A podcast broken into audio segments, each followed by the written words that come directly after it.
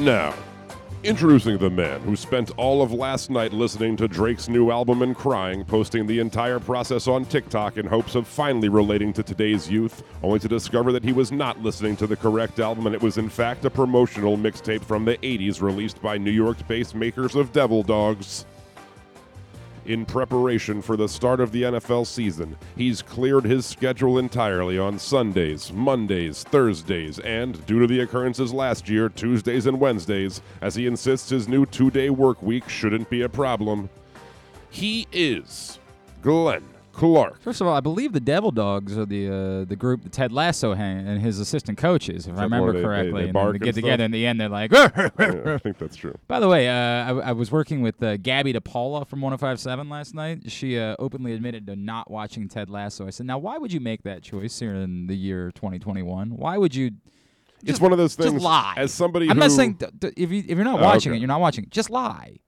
Just be like, oh yeah, Ted Lasso. I'm you, like you're in the zeitgeist. You got to be familiar enough with it. I am familiar with the the stance you used to you consider me probably still a contrarian mm-hmm. of when somebody like I didn't see Slumdog Millionaire for a couple of years because You know, everyone I I, didn't talked see to Slumdog Millionaire either. For a few everyone they talked to me was like you got to see this movie you got it's the best movie and at a certain point when enough people tell you how good something is you almost feel like un- you get annoyed R- yeah, that no, that just makes you an a hole. That's all that makes you. Huh? Yeah, I mean, I know, I know, it's not surprising. I but would say like my that- felonies make me an a-hole Well, well, that just makes you a, a, an a hole. Like this notion that you're so much smarter than everybody else. it's not about being smart No, it is. It's that No, you think really you're smart. You think everybody else is No, a dope. You think they're all doing groupthink, no. and you think you're better than them. that's That's not what, what it I is. said You you're putting 100% words in my No, mouth I, I'm telling you, that's what you're doing. You just don't realize that's no, what you're doing. you're wrong No, I'm telling you, that's what you're doing. you're wrong It- It's they walk hand in hand. You think you know better. All of these people are dolts. They're No. all idiots, and you are that's high beside the and point. or mighty, and you believe that you understand the world and have a better vision than everyone else does. well that that can, every- both of these things can be true I, well, and I know, no, no, no. This, in this case, they are uh, directly connected. They are uh, the uh, T, uh, uh, uh, D's and V's. I mean, what am I trying to say? D, yeah, D That and D, sounds a P's bit and V's. vulgar. P's and V's. Yeah, hundred percent. you're the a-hole Well, I mean, and I didn't say P's and A's. I said P's and V's.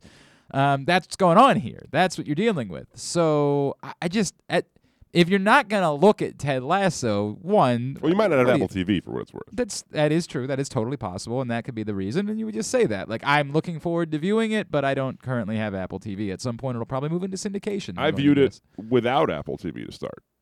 Uh, right. You just stole it. You just outright not. you stole these it. are different felonies we're talking about here is what you did. Uh, I I also I I signed up for the free trial of Apple Mhm. TV in order to watch it the first time, and then uh, my friend and I uh, went into a shared content program. That's how most of this whole works. you In know? order to yeah, well, I mean, somebody's got. I've got Hulu. I've Everybody got, knows somebody that knows somebody that knows, knows somebody. somebody, Yeah. correct um what else do i have i have disney plus i have hulu and he's got netflix and he's got Mhm. apple and so we've kind of got every all of our bases covered You got the now. Infinity Stones, if you exactly right we can go literally run the world at this point that is what we're looking forward to doing because we have all those passwords so yeah, she just openly admitted to not watching it. Those are the devil dogs. Those are what they are. Um, today's show brought to you. It's Glenn Clark Radio. I'm Glenn. He's Kyle. This is uh, we're going with Lil Jordan Schwartzberg now. Lil Jordan Humphrey. Ex- That's the play. Th- thank you for that. Did you know that he's a is- football player? that is the joke. That is what we're going for there. Thank you for the you're explanation. welcome. I appreciate it. Uh, he made the team, right? He did, there? yeah. I assume he did. They don't have many receivers. They so don't have a lot of them. I, I've always like I don't know what it is about that name, but I've always Oh, kind of it's- had a thing it's, for it's just a like, cheeky, fun name. right? Like it feels like he should already be a rapper. I think At which point, though, do you feel obliged to become Big Jordan. Yeah. Like at what point do you are Right. you no longer Lil Right. Jordan? What like do you, if you name your kid Jordan, then do you in have theory, to like differentiate? if you have a little Jordan Jr. Because then he's really Lil Jordan. Right. You're more like These are the important maybe medium-sized Jordan. Something well, he's on the show this lines. morning, so we will. No, he's not. Not Lil Jordan Humphrey. He's not going to be joining us. But Lil Jordan Schwartzberg is here. He is our uh, he is our intern on Fridays this fall. Uh, hello, Jordan. Everything good? Everything all Lil Jordan? Everything all right?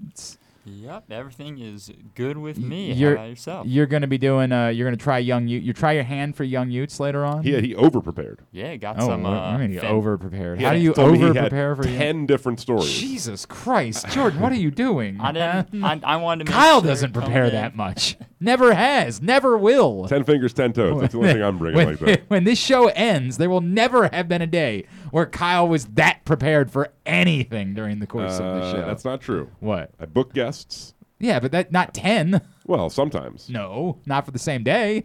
That's true. No. Correct. Yeah. We don't. We couldn't fit them all. I understand, but I'm still saying you haven't done it. I'm not saying I'm asking you to. I'm just saying, have you done? Have you ever done ten things? Ten things for the same show.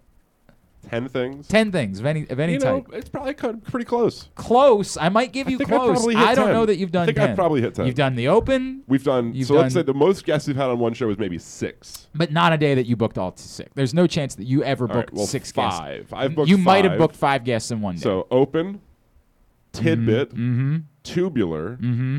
Downloading the breaks. That's not preparing Oh, something for the show. No, on. uh-uh. That's not preparing Oh, something for the show. on. I'm saying preparing something for the show. You've never prepared 10 things. Kyle in the kitchen. We never had five guests and Kyle in the kitchen on a Friday. That's We've not had busy. Fridays before. No, but then we bailed on Kyle in the kitchen. Mm, Yeah, like we did last week. what about uh, that time that I saved the day? I don't remember that. Was there a fire? Yeah, I don't remember that. That's really weird. Well, Jordan, you do not need to prepare 10 things. That's that's way too much. Way too much effort on your part. You should be out, I don't know, doing you're a college kid. You should be doing something else. Burning a couch or something. I don't know what it is. What do college kids do now? Meth? Is that what they're into? Smoking a couch. Occasionally. Okay. Oh, they're, they college kids are occasionally in the meth. Don't do that. Don't. Let's not. I'm not going to encourage you to do that. But I appreciate it. We'll get to that a little bit later on in the show. If you have something to add to a conversation, Jordan, I want you to raise your hand like you're in class. Correct. All right. Like if we're having a conversation and you've got something to add, I want you to raise your hand. And it better be good. That's what Dan Patrick does with his sidekicks. I don't know if you've ever noticed. They calls them the Danettes. He has them raise their hand to say something. It'll be like, and then he'll call on them, like literally. It'll be like, "Yes, McLovin." Dan Patrick's pretty great. Um, I like Dan. I, I mean, like he's He's- he's he's, he's fine. He's quite fine. he carved I- his own path, yes, and, I respect and that. uh, he's very agreeable. I've I've always I, I don't I don't none listen of- to him. None of that is for me anymore. But of of all of that, he is I was a fan of his work when I was younger. he is one of the least hot takey. He is typically just a He's broadcaster. a, he's a radio gentleman, if you will. Uh, you know, now that comes with the connotation, Yeah. though, and so we're not going to pin that on Dan Patrick. To our knowledge, has never done anything awful. All right, Jordan. Yes, if you have anything to say uh, to add to a conversation, I want you to raise your hand, and we'll call upon you. All right. Sounds Thank good. pal. Appreciate it. That's uh, Lil Jordan Schwartzberg, who is uh, interning with us this fall. Hey, today's program brought to you by your local Toyota dealer and buyatoyota.com. Make the most out of every day in a Toyota RAV4. Available in hybrid or gas only models, a RAV4 can get you where you want to go in style. Check out buyatoyota.com for deals on new RAV4s from your local Toyota dealer today. Coming up today, we're going to catch up with Bo Smolka, Pressbox Ravens beat writer. Um, get some uh, thoughts on how the week has gone for the Ravens as far as putting the roster together, maybe some other things they've attempted to do. Apparently, it's his NFL COVID test today. Bo does. Yes. And then they're going to have his conditioning test right after. But what? Like, there's not a game for. for and I don't know. oh, I guess to go to practice next week, probably. Now that I think about it, that's why you got ah, this. A whole weird, whatever. I don't know. Anyway, uh, I wish him well. I hope he doesn't have the COVID. That would be preferable. Uh, Johnny Rizer is an outfielder for the Bowie Baysox. We'll make our weekly trip down there. I think this is probably going to be our last weekly trip to Bowie for the season because you know we get pretty football intensive over the course of the next couple of weeks. We'll see. Like if they end up in the playoffs and and you know pushing for something, we might check back in. But this will probably be the last time we go down to Bowie for the year. Um, and then later on in the program, Rob Ambrose is going to join us. Our last college football preview of the week as Towson gets ready to open up the season at Morgan tomorrow afternoon. We'll preview the Tigers with head coach Rob Ambrose. That is all on the way today. Yes, you all right over there? I'm hoping I'm all right over here. I'm just making sure we are still on Facebook. Okay, I would like to know that too.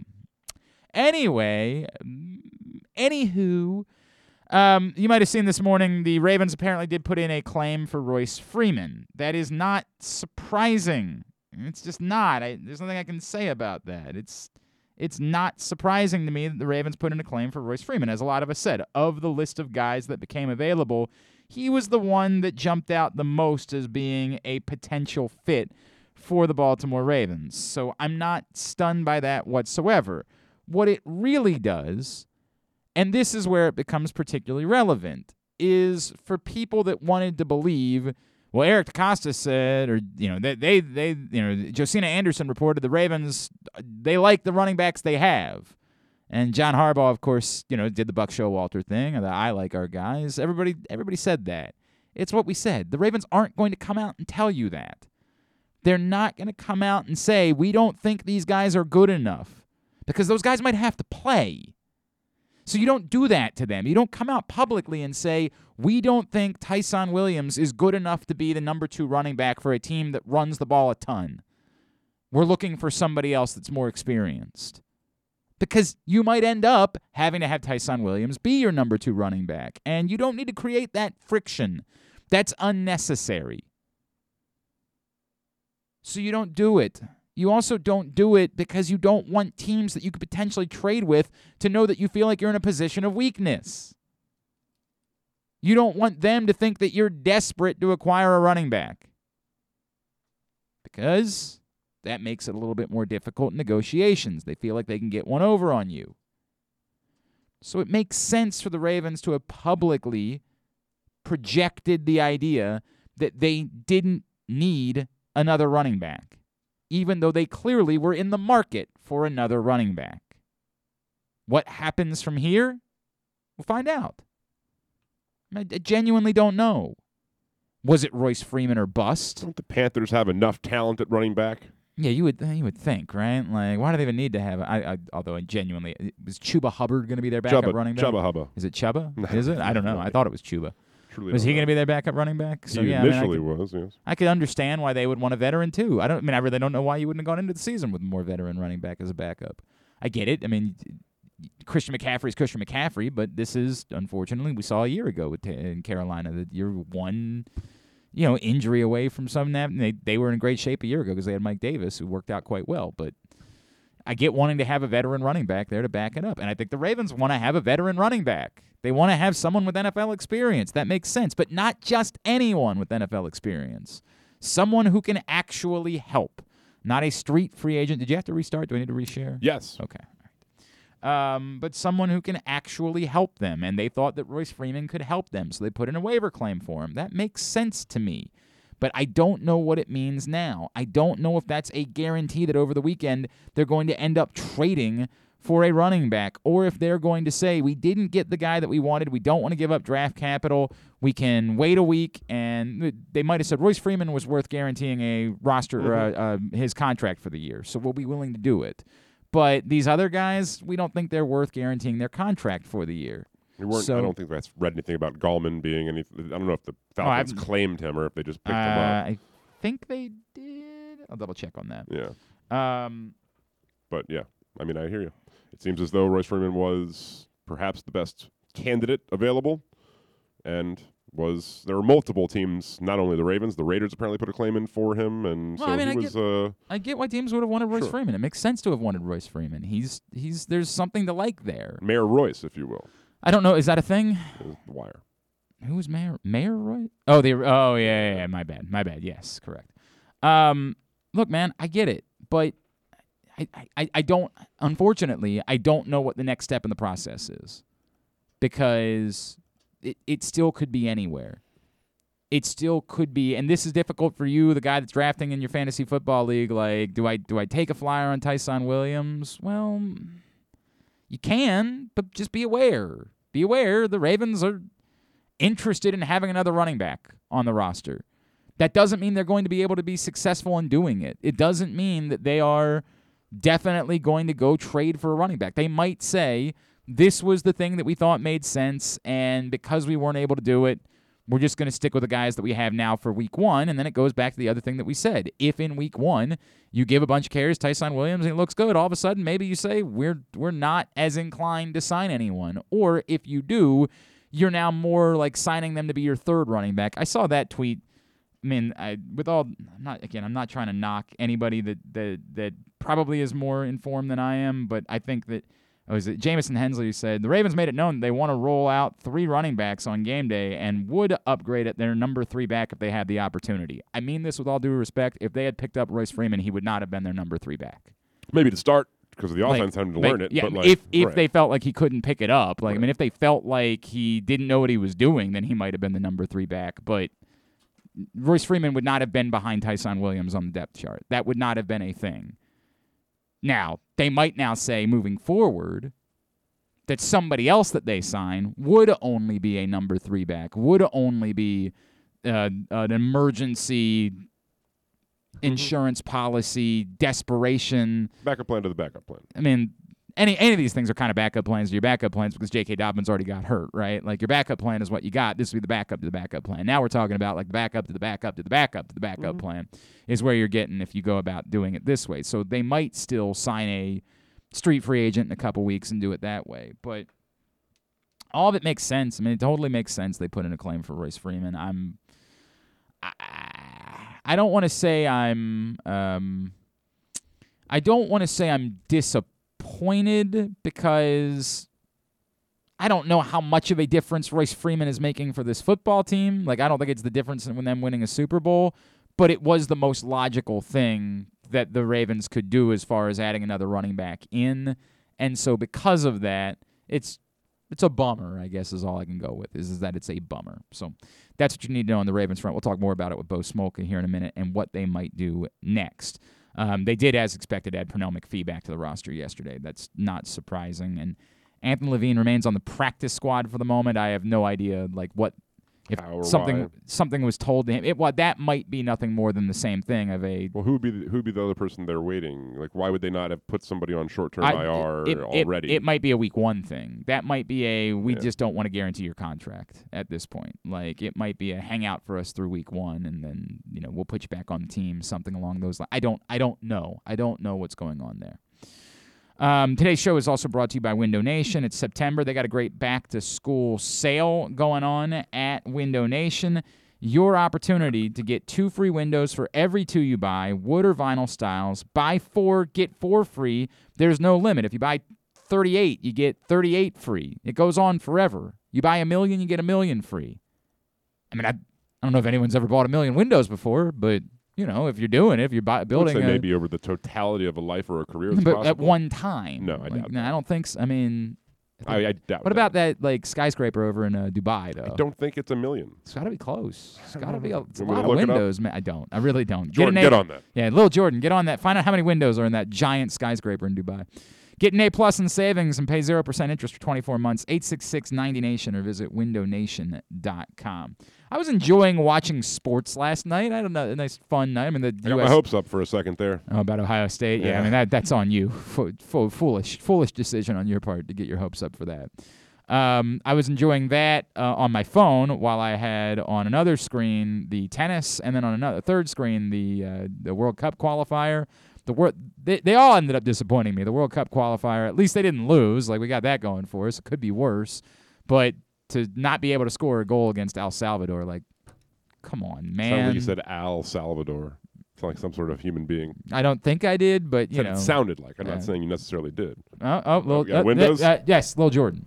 There are 24,000 windows in the Burj Khalifa. Not even in close. Dubai. Not even You're gonna close. need Really more disappointed. than 40 But- times that But number. they would have only had to have purchased twelve There thousand you if they had ordered them through Window Nation. They would have gotten twelve thousand free because there is, as they said, there is no limit.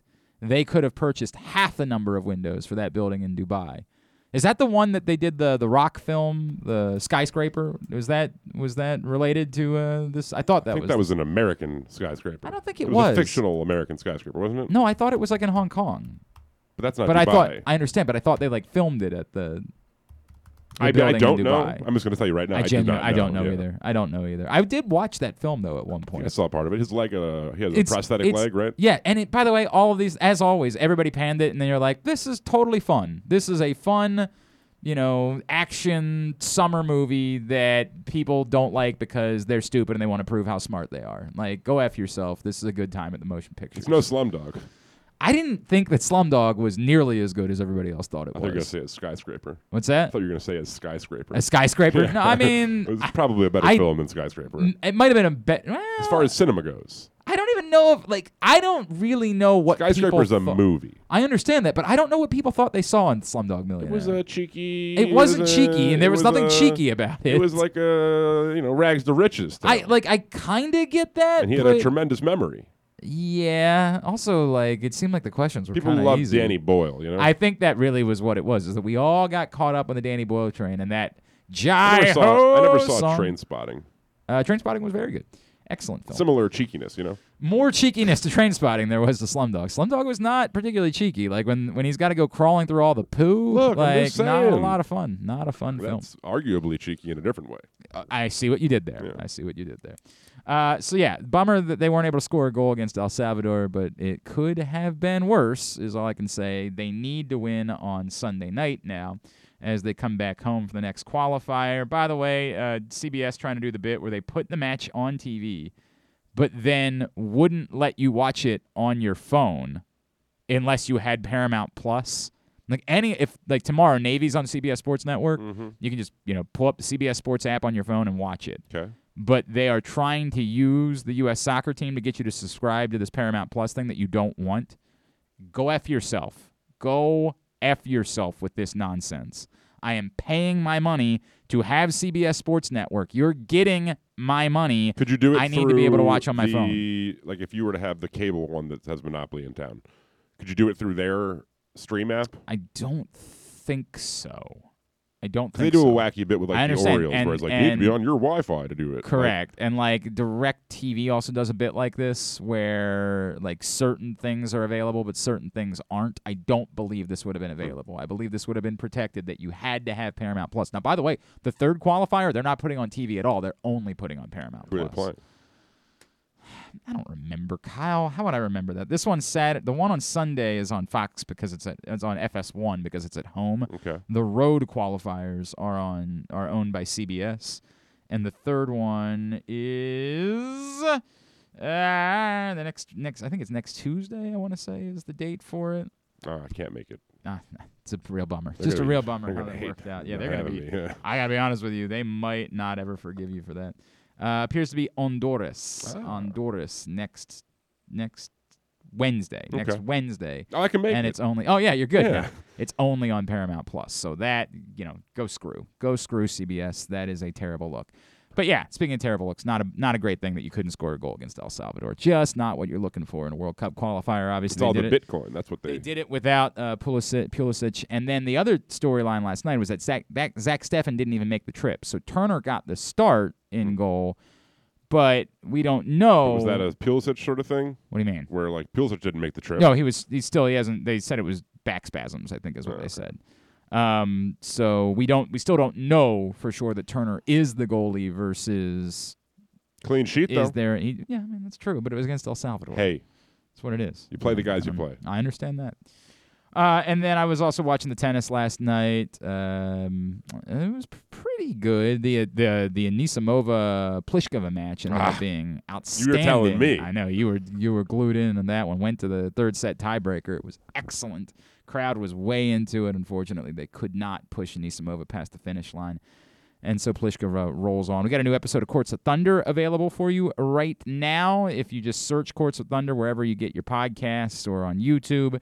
I think I pinned it to uh, my Twitter page for the day, so you can go find it there as Greg Rosenthal and I cover the first couple of rounds of the U.S. Open. Go check it out right now. A new episode of Courts of Thunder. I feel like there was something else that got my attention, and I've already forgotten what it was, so I don't know. I guess we just dance now. That's the way that it goes. I'm gonna pass. Uh, Boise UCF ended up being pretty good last night, and then there were a couple FCS FBS upsets. Like I think UC Davis beat Tulsa last night, and I feel like there was one other one maybe, but I've already forgotten what it was. So uh, clearly, I did not care all that much. It did not wrap me the way that I suggested that I was rapted by it.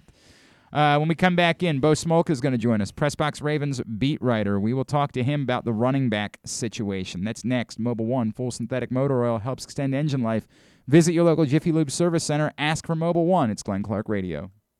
What's up, everybody? This is Tyus Bowser. I can't wait to see you guys for the Tyus Bowser Show this fall. We're going to be taking the show on the road all over the area. You can meet me and my very special guests. If you can't make it out, you can watch the show on live on Pressbox Facebook page or listen the next day. Find out more about where we'll be by checking out PressboxOnline.com slash Bowser. We'll see you all season long for the Tyus Bowser Show. The next Tyus Bowser show is Tuesday, September 7th at Mother's Peninsula Grill in Arnold. It's brought to you by Express express exterior design, Great Eights Memorabilia, and press box. Need to hone your computer skills to boost your career? Or maybe you want an IT certification? CCBC Continuing Education has the courses and programs you need for a career in the computer field and it's all tuition free. From the basics to specialized training, we have the classes you need from hardware to programming to cybersecurity and so much more. It's your choice. It's your career. Call 443 840 4700 or visit ccbcmd.edu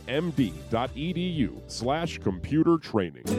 It's back to school time, and to help you get educated on Window Nation, they're offering a scholarship for higher savings during Window Nation's back to school sale. Right now, get two free windows for every two you buy, wood or vinyl styles. Buy four, get four free. There's no limit. Get an A plus in savings and pay 0% interest for 24 months. That's like a free ride until 2023. With all the money you'll be saving, you can use it towards your kids' books, clothes, backpacks, shoes, or even treat yourself. Call 866 90 Nation or visit windownation.com. Tell them Glenn Clark sent you. C3 American Exteriors is the area's best and most trusted roof and siding specialists. C3 is also an insurance adjuster's worst nightmare and a homeowner's dream come true. With all of the bad weather, chances are you have some roof and siding damage. Call C3 American Exteriors now to get your roof and siding repairs for the cost of your deductible. Don't let the insurance industry get one over on you. C3 guarantees a 48 hour rapid response. Call 401 9797 or go to c3america.com for a free analysis. As one of only seven equestrian events of its kind, the inaugural Maryland Five Star at Fair Hill will give you unparalleled access to Olympic athletes in action. Come see the world's best horses and riders compete at the new Fair Hill Special Event Zone this October 14th through 17th in Elkton, Maryland. Don't miss the exhilarating cross country competition, the elegance of dressage, and the precision of show jumping. There's something for the whole family, including great shopping, the Fresh Food Fest, beer, wine, and spirit showcase, and so much more. Come enjoy a beautiful fall day at the Maryland Five Star at Fair Hill, October 14th through 17th. Buy your tickets now at maryland5star.us with the number 5. Join Pressbox's fantasy football expert Ken Zales for the opening night of NFL season on Thursday, September 9th, 7 p.m. at Sports and Social inside of Live Casino. While you're there, say hi to KZ and let him give you advice on setting up your fantasy team, picking starters, and who you might trade for or pick up on waivers. Watch the opening NFL game, get free fantasy football tutoring from Ken Zales, and enjoy the new Sports and Social Club at Maryland Live. We'll see you on September 9th. Must be 21 or older to enter. Tweet us at Glenn Clark Radio. 21st Century Talk Radio at glennclarkradio.com. glennclarkradio.com. All right, back in here on GCR. Uh, it is a Friday edition of the program. Today's show is also brought to you by Great Eights Memorabilia, who has partnered with us for the Tyus Bowser show, but they still have some other wonderful events coming up with Great Eights Memorabilia. Your opportunity to meet some of your favorite athletes and rub elbows. They've got a kickoff party next Thursday night with Bradley Bozeman at Twain's Tavern. You're going to want to be there for that. Then a private signing they're going to be doing with Terrell Suggs, and you can get your helmets, your whatever it is that you want signed. Find out more about these events by going to great8memorabilia.com. They'll be doing events with Fatts Russell and Eric Ayala from Maryland as well in the coming months. Great8memorabilia.com for more details about all of these events. Um, I sent out a tweet that was just sort of a throwaway tweet the other day that people are still reacting to. I don't know why it got so much play. It was one of the more throwaway things I said. I said, this is in relation to the Ben Mason thing. I said, uh, it's okay that Eric DeCosta gets a few things wrong. He gets a good number of things right. Ozzie Newsome got about a billion things wrong at receiver alone. And like with Ozzie, it's quite all right to point out when someone gets something wrong. The uber defensiveness was weird. And and my point, as I talked about on the show, was that all of these strong opinions that I was hearing related to Ben Mason made no sense. Anyone who was going out of their way to defend Eric DeCosta about the Ben Mason thing, it wasn't worth it. You can just say, hey, got a pick wrong. It happens. Guys get picks wrong. Fifth rounder. It's okay. This occurs. It's no big deal. the other side of it, where you know you're pretending like it's the end of the world, that's also it makes no sense. But for some reason, there are a few people that have read into this thinking that I was taking a shot at Ozzie Newsome. No, what I'm comparing him to is literally the greatest general manager of a of a generation, who got lots of things wrong. And as I pointed out, particularly a wide receiver where he rarely got anything right. Which doesn't mean he was an outstanding general manager and wouldn't be in the Hall of Fame as a general manager had he not already been in as a player. Even the best general managers ever get lots of things wrong. Constantly. It's like being a baseball player and you're you're one of the greatest players of all time and you failed at the plate significantly more than you succeeded. You are a career 300 hitter. You were out well more than you were on base. But yet, you're a Hall of Famer. That's the way, that's what we're talking about. Seems like Eric DeCosta got Ben Mason wrong. That's okay. It didn't make sense to begin with. I get it. It was illogical. He got it wrong. Okay. It's a bummer. It would be better if you had a fifth round pick that was uh, helping you. That'd be neat. But he's They got like Daelin Hayes. Sure. He's gotten a lot of things right. It's okay. It's okay that he gets something wrong. We don't need to scream about it. As I said, it's a transaction and really nothing more than that. Let's talk some more Ravens. Joining us now, Pressbox Ravens beat writer Bo Smolka. He's with us here on GCR. Bo, I'm sure you've got lots of things that you want to say about Ben Mason. Definitely a topic that deserved as much conversation as it got this week.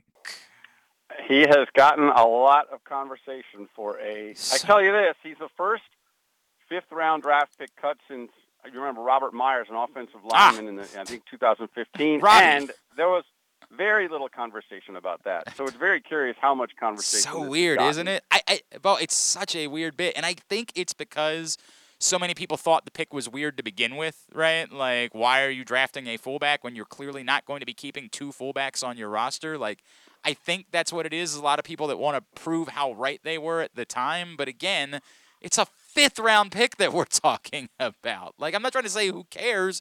again, it would be good for the Ravens to be able to get something out of the pick, but my God, even if they, they announced that day that they had wasted a pick, like what what would it matter that they wasted one more fifth round pick? It's yeah. I mean, they they they they like to think that there's value to all those picks. And look, their two starting safeties were both sixth rounders. DeShon Elliott and Chuck Clark were both sixth round picks. So they get. uh, You know, I'm not of it's the not opinion right. that It's not as if they can't. talent find, drops sure. off and there's nothing after the first round. In fact, you know, that's simply not true. But I, I do think you're right. I think a lot of people say, wait a minute, why are you drafting a fullback? Um, now, at the time, what we didn't realize at the time was Patrick Ricard was dealing with hip surgery, and so that might have that might have factored in the pick. Like, here, let's take a flyer on him. If Ricard's not ready, we have this guy. It's not going to cost us much. A fifth round pick isn't a whole lot of capital. It's a li- it's a cheap insurance policy, is what I'm thinking they were thinking, and maybe they got swayed a little bit because Harbaugh's family loved the guy, and who knows. Right. But um, the fact is, yeah, it was curious at the time. I know, and I've been among the people that say, you know, well, boy, they sure could have taken a swing at an offensive lineman in that stage, looking at, at that draft pick, looking at what's available, what they have there. Uh, it was very clear that the Ravens were underwhelmed by the offensive line prospects on the board this year. Um, they passed multiple opportunities to draft tackles at pretty much every round. Um, so I think that was also played into it. So, you know, it, it, you're right. It's a pick. It's a whiff. Frankly, I think Ben Bredeson, the, the pick in the fourth round, was a whiff the year before when you think about it now. And that one's not getting a whole lot of talk, but that was a fourth round pick that couldn't get on the field last year, had played left guard his entire career at Michigan. And when the left guard job was wide open this year, he was never in the conversation. So I think that one goes as a whiff. Now at the end, DeCosta was able to trade him, which was good for DeCosta because he got something in return, whereas otherwise he was getting nothing for him. And so, you know, you're not going to make it. You're not going to hit on every pick. You know, you're not going to hit on every Yep. pick. Those are a couple day three misses. It happens. And, and, and as DeCosta will has said to me many times, the more picks you have, the more chances you, you have to hit on a pick. And it goes the other way. The more chances you have to miss on a pick, and and you, frankly, you're much better off missing on a Ben Bredeson than you are on Matt Elam, who you take in the and, first and, round. and Terrence Brooks and Arthur Brown Right, and and so- yes, they, they, that the Raven the Ravens were really in trouble for a couple of years because their early round picks um, were were problematic. That's right. They had two or three second Arthur Brown second round Yep. amounted to nothing, and so when you miss on those guys, now you're really in a scramble. Yep, no doubt about it. Um, you, you you miss on Ben Mason in the fifth round. Okay, you know what? We've got this roster we like. We move on. Bummer. It's a bummer, but life will go on. It does not deserve this much. All right, so we can move on. Let's talk about the running back situation. Bo, um, we learned this morning that the Ravens did indeed put in a claim for Royce Freeman. That doesn't surprise me. I this is to me, it's not this is not a knock on Ty'Son Williams, who might prove to be a talented football player. It's that you know Gus Edwards could get hurt too at some point, and you would probably be well served to have someone, a veteran NFL running back, on your roster, someone that you know can play and that you have faith in. I don't know what they do next without getting Royce Freeman, but I, my gut tells me this wasn't a Royce Freeman or bust type of attempt at acquiring a running back. Oh, I I am quite certain they have their eyes on several running backs. Um, to your exact point, I mean, sure, Gus Edwards could go out and get hurt, and he's not a guy that's going to probably carry 29 times. But now suddenly, after the Dobbins injury, you're really entrusting your running game, this number one ranked running game, in a large part to a guy that was on your practice squad last year who has never carried the ball in an NFL game uh, in Williams, who has, to his credit, went out and won a job this summer. He was very good this summer, and he, he earned it. Um, but yes, I, I- I think they absolutely would be continue to look for a running back. They have to add a running back anyway. They're going to want one for their practice squad, and they thought Nate McCrary would be on the practice squad, and then of course he got claimed off waivers by uh, Denver.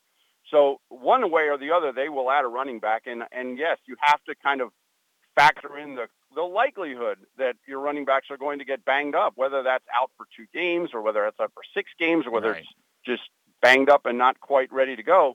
Yeah, you definitely want to add another running back. So I am sure they're looking around. I know a lot of people mentioned Todd Gurley, who came in for an interview uh, or a workout or talked to the team this summer.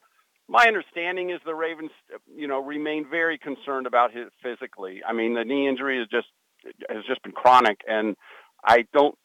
So that was the thing that I think was the big holdup then, and I don't know that anything has changed there.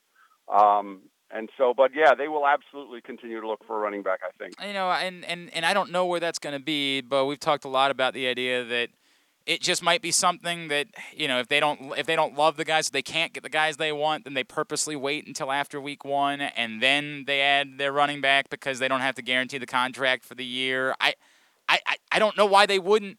I, to me, both I think this is important enough considering how much you run during the course of the season and all of these fourth round picks that you have that I would be willing to try to trade for a running back over the course of this weekend. Um, I, I I'm not saying this is going to be the difference in whether or not you can win a Super Bowl this season because I'm not trying to be you know bizarre and just make claims for the sake of making them, but like I think this is pretty significant needing to have another running back on this roster. And I think they will ultimately get one. You know, a couple of years ago, Alex Collins came off, I think, the practice squad of Seattle, he came over after week one or week two, I remember. That was, if I'm not mistaken, the year also Gus Edwards was on the practice squad to begin the season. Um, every team's have these practice squad running backs that are essentially also available if you were willing to bring them over and add them to the 53-man roster. You can't just move them from practice squad to practice squad. Um, and so that would be a question they would have. But the, the, the search will continue. Yeah, I, I mean, I don't know if they're willing to trade a fourth round pick for a running back um, because that's capital. I don't know that they want to give up. I know, yeah, you say, well, they got so many of them. True. Um, that fourth round seems to be something of DeCosta's sweet spot. He likes to have a lot of fourth round picks for whatever reason. But uh, I understand what you're saying, and um, it, it's possible, but it would still surprise me. Bo, where are we? Bo Smolka, Pressbox Ravens beat writer, is with us here on GCR. If you've missed it, Bo wrote this month's cover story. You can go pick up this print issue of Pressbox, Marlon Humphrey on the cover. It's available for free at your neighborhood Royal Farms, any of the hundreds of locations around town where you find Pressbox, or read it all at PressBoxOnline.com. Um, where are we as far as like you know the, all the IR moves that have are going to be made have been made at this point? Correct. Well, that's my understanding. I wondered about Jimmy Smith um, because he hasn't been practicing for a while, and John Harbaugh said that it's it, it's lingered. It's been a little more serious than it when than they first thought. Remember when Jimmy Smith went down in the summertime during training camp? I honestly thought it, it looked bad. I thought it would, might be his Achilles and he might be done. They said no, it's a low ankle sprain. It should just be a week or two. And you know, John Harbaugh, the thing he hates is putting a timetable on something and then finding out that it's worse than that because he remembers that people remember that or he realizes people remember that. So he said a week or two on Jimmy Smith. It's now probably going. I'm not. Uh, it's probably going on three, and it and it sounded like he wasn't quite there. There was a chance I thought they might put him to IR. They haven't. Uh, Nick Boyle, of course, passed his physical, so he is not on IR.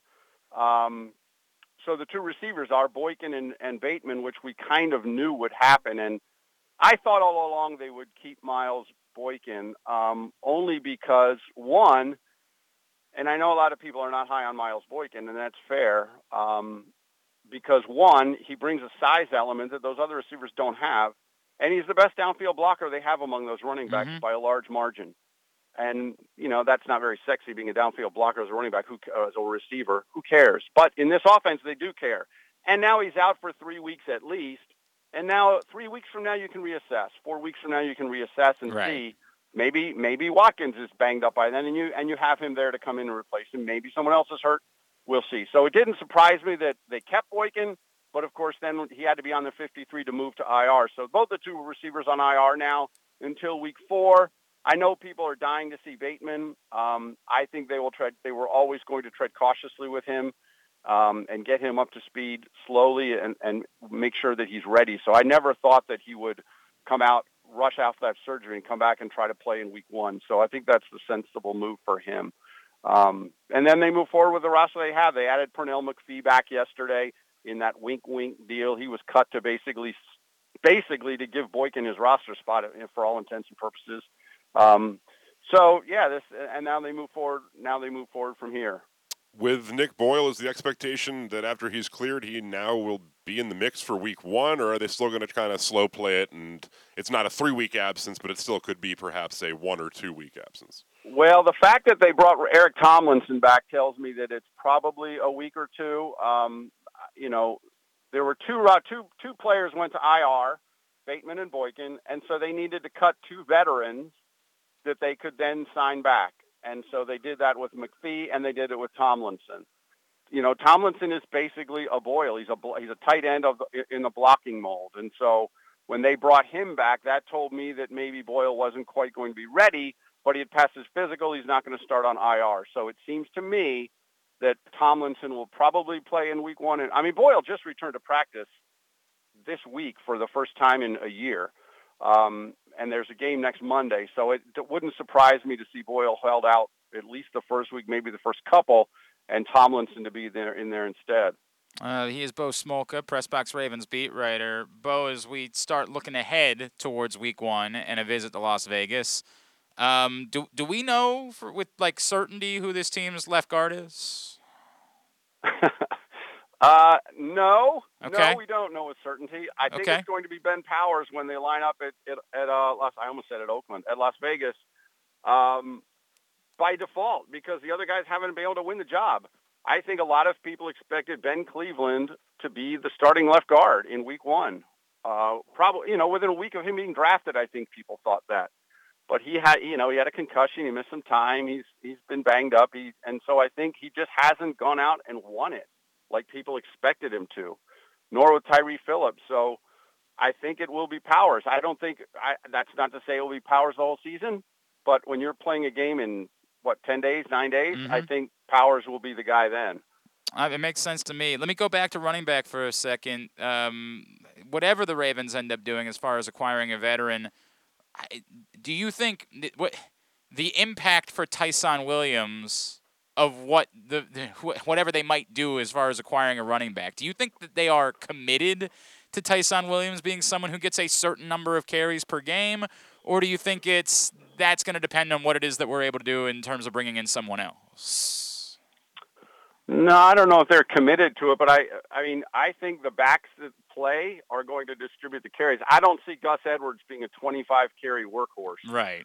Um, I, I just don't see that. I think they will rotate those guys through uh, whoever they are. And maybe it'll be Justice Hill too if if he, you know, he's been more of a third down back catch the ball, a few carries. Um, but I don't think it will be. I don't think they will ride Gus Edwards for 25 to 30 carries a game. He's not. I don't see him being a Derrick Henry kind of workload. So I think if these are the three backs, I think I think Williams is in line for a significant number of carries each game because I think they're going to rotate them.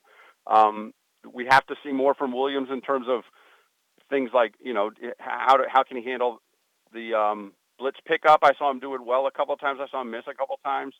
Um, is he a third down possibility in terms of pass catching? But he's a big he's a big downhill runner, and so I think in the typical if if they if they were to play a game tomorrow, I think they would rotate those guys in, and and Williams would carry a significant number of times, and Edwards isn't just going to be a one-trick pony or a one-back guy. I understand that. All right, Bo. Um, the the players are off this weekend, and then they'll gather back sometime early next week and, and start putting Vegas in, in focus. Correct?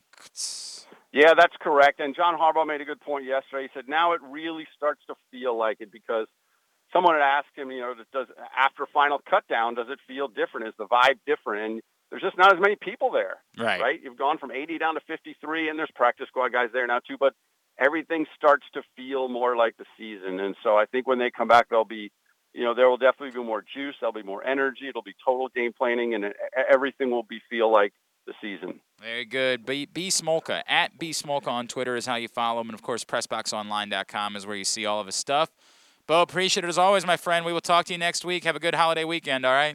All right, thank you. You too. Take care. Bo Smolka, Pressbox Ravens beat writer, checking in with us here on GCR. Of course, we're speaking about Ravens Vegas, and keep in mind, you can party with the flock. The Ravens Countdown to Kickoff Watch Party presented by Miller Lite. Monday, September 13th at M&T Bank M&T Bank Stadium. Did I say M&P? Like that. I don't know what I said there. It was not it, didn't sound right. No, it was not. Maybe it came out right and it just didn't sound right. I don't know. No, it was not right. M&T Bank Stadium, of course, is where they play. A live performance by All Time Low, plus watch the Ravens Raiders game on the Ravens Vision boards. Visit BaltimoreRavens.com slash kickoff for tickets. They are only ten dollars. Parking is free. Concessions will be open. Day of the event, they go up to twenty bucks. So make sure you get yours right now. Uh, we got a minute here. Why don't we go in the kitchen? Why don't we? Uh, why don't we do that uh, here in hour number one of Glenn Clark Radio? It's time for Kyle in the Kitchen. Kyle in the Kitchen is taped in front of a live studio audience. Kyle in the Kitchen is brought to you today by the Pressbox Fantasy Football Show. It's really brought to you by the KZ conglomerate. We are we are very very heavy in the KZ business. Every Thursday, 11:30 a.m., the Press Box Fantasy Football Show, starring Ken Zales, brought to you by CCBC and Glory Days Grill. Facebook.com slash Pressbox Sports, PressboxOnline.com slash radio. And then next Thursday night, you want somewhere to watch the opener, Dallas, Tampa, I'd encourage you to get down to Sports and Social inside Live Casino Hotel because that's where KZ's gonna be. And he's gonna tell you how your fantasy team should line up for week one of the NFL season. You can get that advice from KZ before the game. Check out the great menu at Sports and Social, all the various uh, games they have, including that giant foosball table bowling, bubble hockey, skee ball. There's just so much to do. It's such a great place to hang out. I love sports and social. I will inevitably end up losing days at sports and social in my life, particularly as the sports book opens up. That's going to become problematic for your boy at some point. But in the meantime, it's just a place for you to hang out and watch the season opener with KZ. Next Thursday night, starting at 7 o'clock, he'll be there at Sports and Social inside Live Casino Hotel. Yes. right. So, as I mentioned last week, I got a few uh, in the chamber here Mhm. for Kyle in the kitchen. Uh, the seasonal nature of this dish made it probably the one we'll go with first. It was a nice, tasty summer salad. I'm not the Mm. biggest salad guy, but every now and again I'll dip my toes I in am I am the single biggest salad guy. right. Yeah. A big Number one. Yeah, I am big salad. That's a great point. Uh, so I uh, like to frequent the JFX Farmers Market. My girlfriend lives very close by, It's so it's a fun it's a little lovely farmers market. romp. Head on down there and get some. I'm I'm told. Oh, maybe that's not the one that Nick Kelly. Nick Kelly got some pickles recently. he was up at the Catonsville. Was that the so, Catonsville yeah. one? He said, okay. Yeah. So uh, I like to walk around, peruse the different offerings in the stands, both produce, both prepared foods, all of By that. the way, if you tuned in today thinking that today was the day that I was going to be paying off my punishment, uh, we pushed it back to next Friday. It's it's not me. It's Tim's fault. It had nothing to do with me. I was prepared to do it today. It got pushed back to next Friday. So I got some tasty uh, pit beef past couple weeks. Ooh. Love to slather it up with horseradish, you know? I'm a big horseradish guy pit beef. You I gotta got. I got. That's a conversation for another day. Okay, well, you're wrong. No, I'm, I'm not Um, wrong. That's fine. I, be understand that. I'm not telling you it's bad. It's Yeah. just that when I have the options, when I go over to the Fixin' stand, Well, they didn't have tiger sauce there. I do like a tiger sauce. uh, the tiger sauce is the a number one. But There's it's no question horseradish about mixed that. with mayonnaise. I I, understand like, that, what's but your- it's it's not what I use. I I look at it and I say to myself, this is what I say about you all. put barbecue sauce on One thousand percent, I do. right. All One right. thousand Well, you're percent. cutting into my segment. here. with a lot of onions. I use a lot Lots of onions, and onions. horseradish. That's Yeah. the combo that I go with. It is what it is. You're wrong. Uh, so, I like to walk God, I love, around. a, I love a Fixins bar too. Yeah, Is there anything better than a Fixins bar? Oh, the fixins. Yeah, man. So, I start off. There's a fruit stand right there. Okay. and I like to get some fresh fruit, some fresh grown local fruit. And one of my favorite fruits, if not my favorite fruit, is nectarines. Okay. They are in season Enjoy currently. nectarines. In case you were unaware, if you buy nectarines and they're sort of firm, throw them in a paper bag and close that paper bag. They will ripen quickly. And the next day they'll be ripe and delicious. All right. So I got two bushels, bundles, whatever you want to call it, t- pints, I don't even know. I genuinely don't know either. And so I, you know, let them ripen, threw them in the fridge. So I got nectarines in the fridge. Love having Mm-hmm. nectarines in the fridge. Also kept walking around. Got some fresh shallots. Shallots are always cheeky Do, and enjoy, fun. do enjoy a shallot. I'd never actually bought them before this, but I know that like they're in so many delicious dishes. they are. And people will just use them as a replacement for onions because they've got a nice garlicky flavor Mm-hmm. to it. It's like garlic mixed with onions. That's fun stuff there. Got some shallots. I also just randomly decided to get some beets. To Dwight Schrute, you know. you know, that makes you want a beet salad too. That's God, what I made here, No, like a just a beet salad. I get it. Yeah. I get it. I also got some beets, and because I like the, I had an amazing beet salad, like a smoked beet salad in Philly when I went over Mm-hmm. there and saw my buddy, and it was like smoked beets. There was some onion in there, some you know I gotta have the goat cheese, some goat cheese, and it made me like really the texture crave. of beets with goat cheese Oh, yeah. is uneffing defeating. You're getting ahead of us here. You're getting ahead of us. So got some nice beets because I never had them, never prepared them before. I've had them, I haven't prepared. I don't them. think I've ever prepared them before either. It's fine. It's not that difficult. Got some beets, kept walking. Those are the fresh produce ingredients that I purchased at the farmer's market. Okay. But I still had some work to do to conceive the overall summer salad. Now we'll start with the actual like roasting of the beets and preparation there. It's 375 on the oven. Where's your hat, by the way? oh crap. What the hell are you doing, man? Where's that? Jordan, can you get the, the chef's hat over there? 375 in the oven for 50 minutes thereabout. You're going to want to like drizzle some olive oil. There's a white chef hat should be behind you Just- somewhere. Just look around. It's somewhere. Uh, drizzle some olive oil, salt and pepper. There we go. And you're going to roast those at 375. I just noticed that Lil Jordan's wearing an Adley Rutschman Oregon State jersey. That's tremendous. That's that's lovely. That's resplendent. And a Bowie Baysox hat. He really is in on prospects. for 50 minutes. You're going to want to flip them halfway through, all of that. And then cutting them, like you're supposed to cut the top and bottom off of it. I didn't cut the bottom off. I forgot. Ah, whatever. but they were still send, fine. Send it back. So you cut the top and bottom, roast them, and then after they cool, you can remove the skin if you are so inclined. You don't have to. I ate some with the skin, still tasted great. But I removed them for the salad themselves because I'm a man who likes to present the delicious looking dish. Did that, threw them in the fridge to chill and all of that, and they were ready. They, they keep for like three to five days. So you got beets in the fridge whenever you need them. So I decided I, of course, needed the goat cheese. I did not have the goat cheese. So I went to the old market, picked up some nice, it was actually everything bagel goat cheese because why would I not if I had the choice, right? It was goat cheese with like the ev- big everything seasoning on the outside. I was like, that sounds delicious. Let's do it. Got it. Picked up some greens, the uh, the baby spinach and arugula mix because that sounds like a pretty festive summer seasonal type of green mixture for this salad. And then from there, I had all the accoutrement, if you will.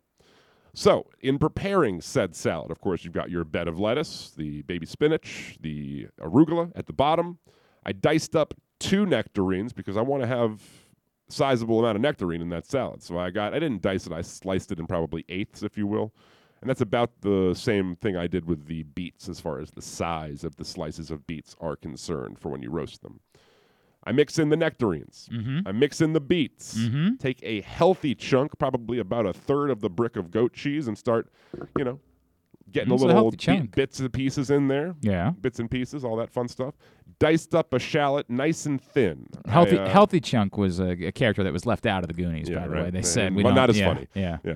Diced up a shallot. I didn't dice it. I more thinly sliced it. So we had thin little circles of shallot that are in that salad there. A Uh-huh. whole shallot because I like to have a good time. Why? Why would you Yeah. go light on the shallots? So I didn't saute them or anything like that. I threw them in raw because I don't mind raw onion. Raw in a dog in it. Yeah, I know. So I threw it in there.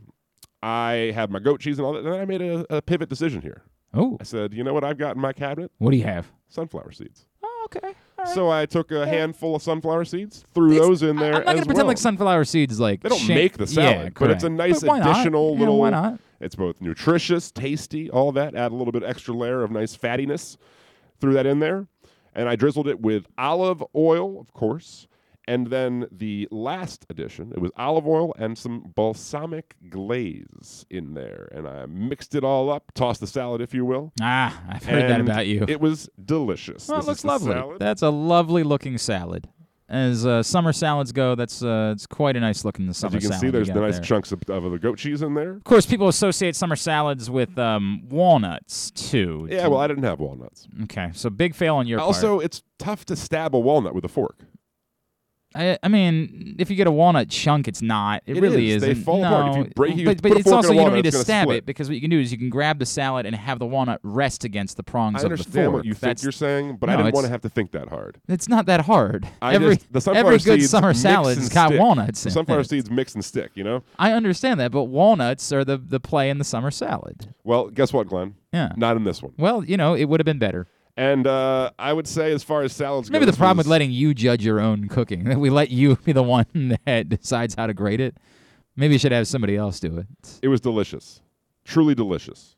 I enjoyed it immensely. How many Ottenheimers do you give it? I'd give it a. Oof. I mean, if it's a salad scale we're going with here, if it's like overall just- food, I'll give it 87. Okay. It was And- tasty. Tasty. Crushed it. So are you all. doing that on the salad scale or on the overall? On the salad scale, it's a 95. oh, okay. On the overall scale, it's an Okay. 87. Uh, I couldn't possibly go that high without the walnuts. The walnuts really are critical for a good summer salad. Um, I, I maybe it could be an 80 without the walnuts. Maybe, maybe it could be that. We'll find out. Well, out. you don't know what you're talking about. I'm telling you, the walnuts make the summer salad. I do, and I have a one. I put barbecue sauce on Thanksgiving leftovers too, because you just realized that barbecue sauce is the superior condiment to all other things. I don't use it on anything other than ribs, pretty It's much. It's a mistake on your part, man. You can live the life that you want to live, but you're just it. the rest of us are living better. That's the way that it No, goes. We are all having a better time, and we're all looking at you and laughing at the terrible life that you're living. I Agree to disagree, Glenn. All right, and you said next week you're doing. I got biscuits. I thought we were Oh, doing. wait, wait, uh, I done uh, game day. I got the uh, deli game nachos. day nachos. Deli nachos. Yeah, deli nachos. Deli That's what we're doing. Yeah. That's what we're doing next week. All right, very good. That- one of those if you have stuff in the fridge you want to throw together for a quick, tasty, uh, you know, Harvest Devour. Or Ah, I do enjoy. meal, I you do know. enjoy a horse devour. Yeah. All right, we'll talk about that next week. It's been Kyle in the Kitchen. Kyle in the Kitchen was brought to you this week by C3 American Exteriors. Don't let the insurance industry get one over on you. Call C3 to get roof and siding repairs for just the cost of your home insurance deductible. 410-401-9797 or c3america.com for your free analysis. Johnny Rizer joins us next to make a trip down to Bowie. Chat with a member of the Baysox. It's Glenn Clark Radio.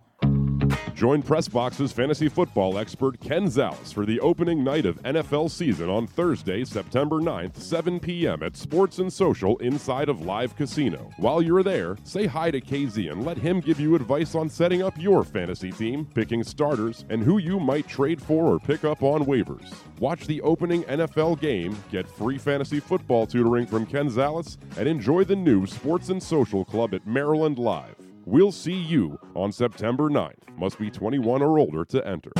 As one of only seven equestrian events of its kind, the inaugural Maryland Five Star at Fair Hill will give you unparalleled access to Olympic athletes in action. Come see the world's best horses and riders compete at the new Fair Hill Special Event Zone this October 14th through 17th in Elkton, Maryland. Don't miss the exhilarating cross country competition, the elegance of dressage, and the precision of show jumping. There's something for the whole family, including great shopping, the Fresh Food Fest, beer, wine, and spirits showcase, and so much more. Come enjoy a beautiful fall day at the Maryland Five Star at Fair Hill, October 14th through 17th. Buy your tickets now at maryland5star.us with the number 5. That first sip. That first bite. Mmm. Start your day off right with a delicious breakfast at Royal Farms. Choose from a fantastic selection of fresh Royal Farms breakfast sandwiches and top it off with a rich hot cup of the freshest coffee in the world. At Royal Farms, breakfast is available day and night. It's the freshest breakfast in the world. Real fresh, real fast. Royal Farms. It's back to school time, and to help you get educated on Window Nation, they're offering a scholarship for higher savings during Window Nation's back to school sale. Right now, get two free windows for every two you buy. Wood or vinyl styles, buy four, get four free. There's no limit. Get an A plus in savings and pay 0% interest for 24 months. That's like a free ride until 2023. With all the money you'll be saving, you can use it towards your kids' books, clothes, backpack, shoes, or even treat yourself. Call 866 90 Nation or visit windownation.com. Tell them Glenn Clark sent you. Party with the flock at the Ravens Countdown to Kickoff Watch Party presented by Miller Lite on Monday, September 13th at M&T Bank Stadium. Celebrate the start of the season with a live performance by All Time Low, plus a watch party for the Ravens vs. Raiders game on the Ravens Vision boards. Appearances by Ravens legends, cheerleaders, Baltimore's marching Ravens, playmakers, and Poe. Tickets are $10 in advance and $20 the day of the event. Visit BaltimoreRavens.com slash kickoff for tickets and more info. The latest issue of Pressbox is available now. On the cover, Bo Smolka profiles Ravens cornerback Marlon Humphrey, who may well be the Ravens' next true defensive superstar in the lineage of Ray Lewis, Ed Reed, and Terrell Suggs. Also inside, we introduce you to Maryland, Navy, Towson, and Morgan State football players and everything you need to know for football betting as it launches in Maryland. Pressbox is available for free at over 500 area locations, including 60 Royal Farm stores, and you can always find the entire edition as well as the best daily coverage of the Orioles, Ravens, and Terps at PressBoxOnline.com. Are. You are listening to Glenn Clark Radio, Radio at glennclarkradio.com. All right, back in here on GCR, hour number two of the program, brought to you by Mobil 1. Mobil 1 full synthetic motor oil helps extend engine life. Visit your local Jiffy Lube service center. Ask for Mobil 1. Time for us to make our weekly trip down to Bowie to chat with a member of the Baysox. Joining us now, he is Baysox outfielder, Orioles prospect, Mr. Johnny Rizer, and he's with us here on GCR. Johnny, it's Glenn and Kyle up in Baltimore. It's great to chat with you. Thank you so much for taking some time for us. Hey, nice to meet y'all, and uh, no problem. Johnny, have you to be here. have you recorded what is the worst uh, uh, a variation of a pun involving your last name as far as you being a prospect in this system? Like, have you ha, have how many of them? How daily or how frequently do you hear something like, "I think you're going to be a riser in this club"? All the time. Yeah. It's constant. It's constant, but it's uh, it's fun to hear some nicknames. Are okay, thrown in there. are are any of them actually good, or do they all just make you roll your eyes and pretend to laugh? Pretty much roll my eyes. All right, but, that's what I um, figured. That's what yeah. I figured was probably the case. At this point in your life, there couldn't possibly be anything that's actually clever that could be left at this point. Exactly. Hey, um, uh, uh, better uh, career highlights so far: homering off of Noah Syndergaard, or that catch you made that didn't count down at Richmond. It's- I'd probably say the homer of I mean, it's Syndergaard Noah because The catch didn't count, but the catch is still cool. If the catch had counted, where would they be on the list? Uh, I'd probably have to go with the catch. I then, if mean- that counted. I mean, it kicked ass, right? Like Yeah. it really kicked ass. How, how dumb is that rule, by the way? You caught the ball, like Yeah, I- I don't understand that rule. Um, I think it should be if you catch the ball before I guess falling out of bounds. Like if I had my feet out of bounds, then maybe that shouldn't be a catch. But I mean, if you're still in the air while making the catch, I think it should count. It's insane, man. Like it's. Uh, by the way, I'm in favor of if you can like go into the eighth row and somehow make the catch. Like I'm in favor of the rule being expanded even further than that and Mm. allowing there to be like a door for home games that can just be opened up and you get to run up into the eighth row and try to catch the ball. I I, I think we should consider that at some point. That that'd be kind of cool. Just to run and uh, just try to catch a ball before fan does. Right, like I get it. On the road, they wouldn't be as as welcoming to you. Down like at Richmond, they would probably make it a bit more difficult. Whereas at home, they would say, "Come on up, bud. Like, Let's see if we can do this." I'd be in favor. We're looking for ways to make baseball more entertaining. Would that not make baseball more entertaining? Oh, it for sure would. And if you're if you're strategic, maybe uh, just put an outfielder in the stands because you know they foul them off a lot. If, if Joey Gallo was at the Yeah. plate, you just play an outfielder in like the tenth row of the right field stands. Oh, I'm so in favor of this. We have to petition Major League Baseball to uh, to make these changes moving forward. Uh, Johnny, what's gotten into you le- recently, man? This this tear that you've been on these last few weeks. Um, did you change your diet in some sort of way? Something that you did differently at the plate? Like, what was the impotence for this absolute tear that you found yourself on?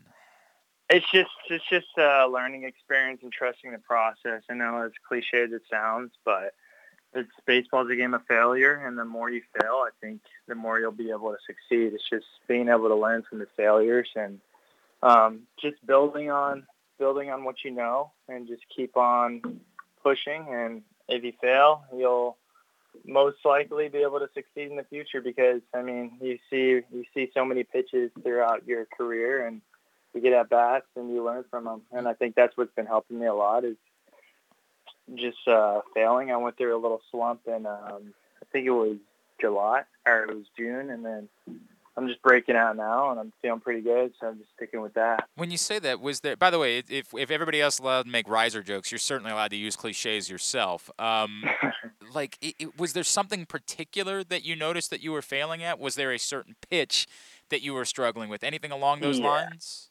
Yeah, exactly. Um, I was struggling with, um, I guess, inside pitches. They Okay. started hammering me in. I guess they figured out my cold zone a little bit. And so um, I kind of got away from my approach, started trying to instead stay through the middle, trying to pull that inside pitch, and I was pulling off the ball, and it uh, kind of messed with me and got in my head. So I was working really hard at that, just trying to stick through the middle, but be able to hammer the inside pitch as well. And um, I've just learned from it, and it's just been helping me. So can't complain. And there's no doubt about that. He's Johnny Rizer. He's with us here on Glenn Clark Radio. It'd be a great way to spend your holiday weekend getting down to Bowie. Uh, fireworks tonight, tomorrow night, and then T-shirt giveaway on Sunday. All sorts of stuff going on. Find out more by going to baysox.com. Um, Johnny, you're up to 14 home runs now between the two stops this season. We know that power tends to increase as you move along. Um, do you do you believe that you're a 20 25 home run type of guy by the time you reach the major league level? I believe so. Um, I, well, we played like a hundred games, maybe. I think I've played in like. I'm not exactly sure. It's just I've just been playing, not counting the Not games. not, not but, quite uh, 80 eh, only 83. So like that's yeah, 83. four, 14 over 83 games, a pretty good pace, dude. yeah, yeah, for sure. And uh, I could say I could see myself in the big leagues hammering out 20, 25. Is it something that you felt coming on? Like, is it a strength thing? Like, it, w- w- the power specifically, what's been the biggest difference maker for you in upping the power totals? Um, just just for sure swinging at good pitches to hit. Um, the only way you'll be able to hit home runs is to do damage over the middle of the plate. Um, and rather than swinging at balls in the dirt or swinging at pitches over your head, so the biggest chance to hit a home run is looking for a pitch over the heart of the plate and driving it. And so that's what I've been really trying to focus on and just stick to my game plan. But you're not turning into like a let's always swing really hard just in case I make contact type. Like you're not you're not prioritizing necessarily you're trying to hit home runs. It's just something that's coming. Yeah, exactly. I'm I'm still trying to get my swing off, but uh, if it if it happens to connect, it connects. But I'm more of a try to be a line drive hitter, and uh, if I just catch it the right way, it'll turn into a home run. So I'm not too worried about trying to hit a home run. It's- it just comes with it. It's working right now. It's certainly working. Uh, let me go back Yeah. to that famous a couple years ago. You hit this home run off of Noah Syndergaard. Do, Hmm. do you when that when something like that happens? And at the time, that was before Aberdeen became the high high A level. That was the low A level. Mm-hmm. Are, are Yeah. you are you trying to totally play it cool? Like, yeah, I hit a home run off of Noah Syndergaard, no big deal. Like that's uh, Johnny Rizer. That's what I do. Or do you allow yourself to kind of freak out a little bit, even in the moment, because you just hit a home run off of Noah Syndergaard? It's- Yeah, I try to remain humble, but in that moment, I was like, "Wow, I can't believe I just did that." But um, yeah, that's that was a really cool moment, cool experience, and uh, probably re- remember for the rest of my life for sure. Did you request someone go try to track down the baseball? I did not, but um, one guy actually found it and gave it to me a few days later. Oh, He said wow. was, yeah, he said it was. Um, it bounced over the shed, and I think it like landed beneath the highway in Aberdeen. So he had to do a little searching. Damn, dude. ended up finding it. Man, did you trade him? What would you trade him back for? Willing willing to go do that? Uh, I gave him a signed card. There you go. There he- you yeah, go. just was very thankful. Yeah, man, that's very cool. How many balls like have you kept from various things in your career? Like how many? Obviously, that one. Um, maybe your first pro hit, your first. yeah, like- first first pro hit. Um, I hit for the cycle in Staten Island. Right. So I kept that ball. Um, I kept the Syndergaard home run, and then I just kept my first Grand Slam this past week. Oh, that's cool. Oh, I did see that over the weekend, right? Yeah, you had that first career Mhm. grand slam. That like that maybe not. I think a lot of people would say that doesn't seem like a big deal, but like, dude, that's that's that's the thing that you go out practicing in your your like your lawn as a kid, right? Is it's always a grand slam, isn't it? It's- Yeah, you got to. It's just part of it. Bases loaded, bottom of the ninth. Right. No one ever envisions hitting a, wa- a solo home run when they're practicing as a child in their lawn. Like I'm gonna, I'm gonna hit a home run with the base empty. It's always a grand slam. That's the way that it goes. Um, you are from Cypress, Texas. The Orioles Yes. just added somebody else from Cypress, Texas. Did you have any relationship at all with Colton Cowser? Did you know him even a little bit before he came into the system?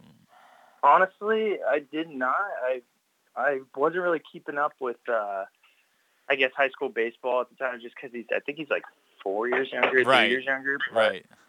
Um, I know he's a stud now for sure, but I was just. I followed him on Instagram, and I hope to see him soon. He's a he's a stud. He's from Cy Ranch, and I'm from Cy Fair, so there's a little rivalry. So we'll Okay. probably be competing in the future, which is kind of cool. I, I dig that. Did like did anybody you know know him? Like, did you get any texts like, "Dude, that's my you know, it's my my sister's ex boyfriend," or so? Did you get any of those on draft night? No, no, that would have been funny. oh my god, it would have been hilarious. yeah. I was rooting for those stories. Um, yeah, that would have been, pretty nice. uh, Johnny, this season. Uh, by the way, is that your is that your dog in the background? No, it's my host family. Oh, okay. All right. Um, your your experience at Bowie this season with all the excitement. I know Adley's moved on, but obviously the pitchers that have been there, the electric crowds that we've seen, the gas cans, all of that stuff. Can you put into words what it's been like to be a part of that since you got the call up from Aberdeen?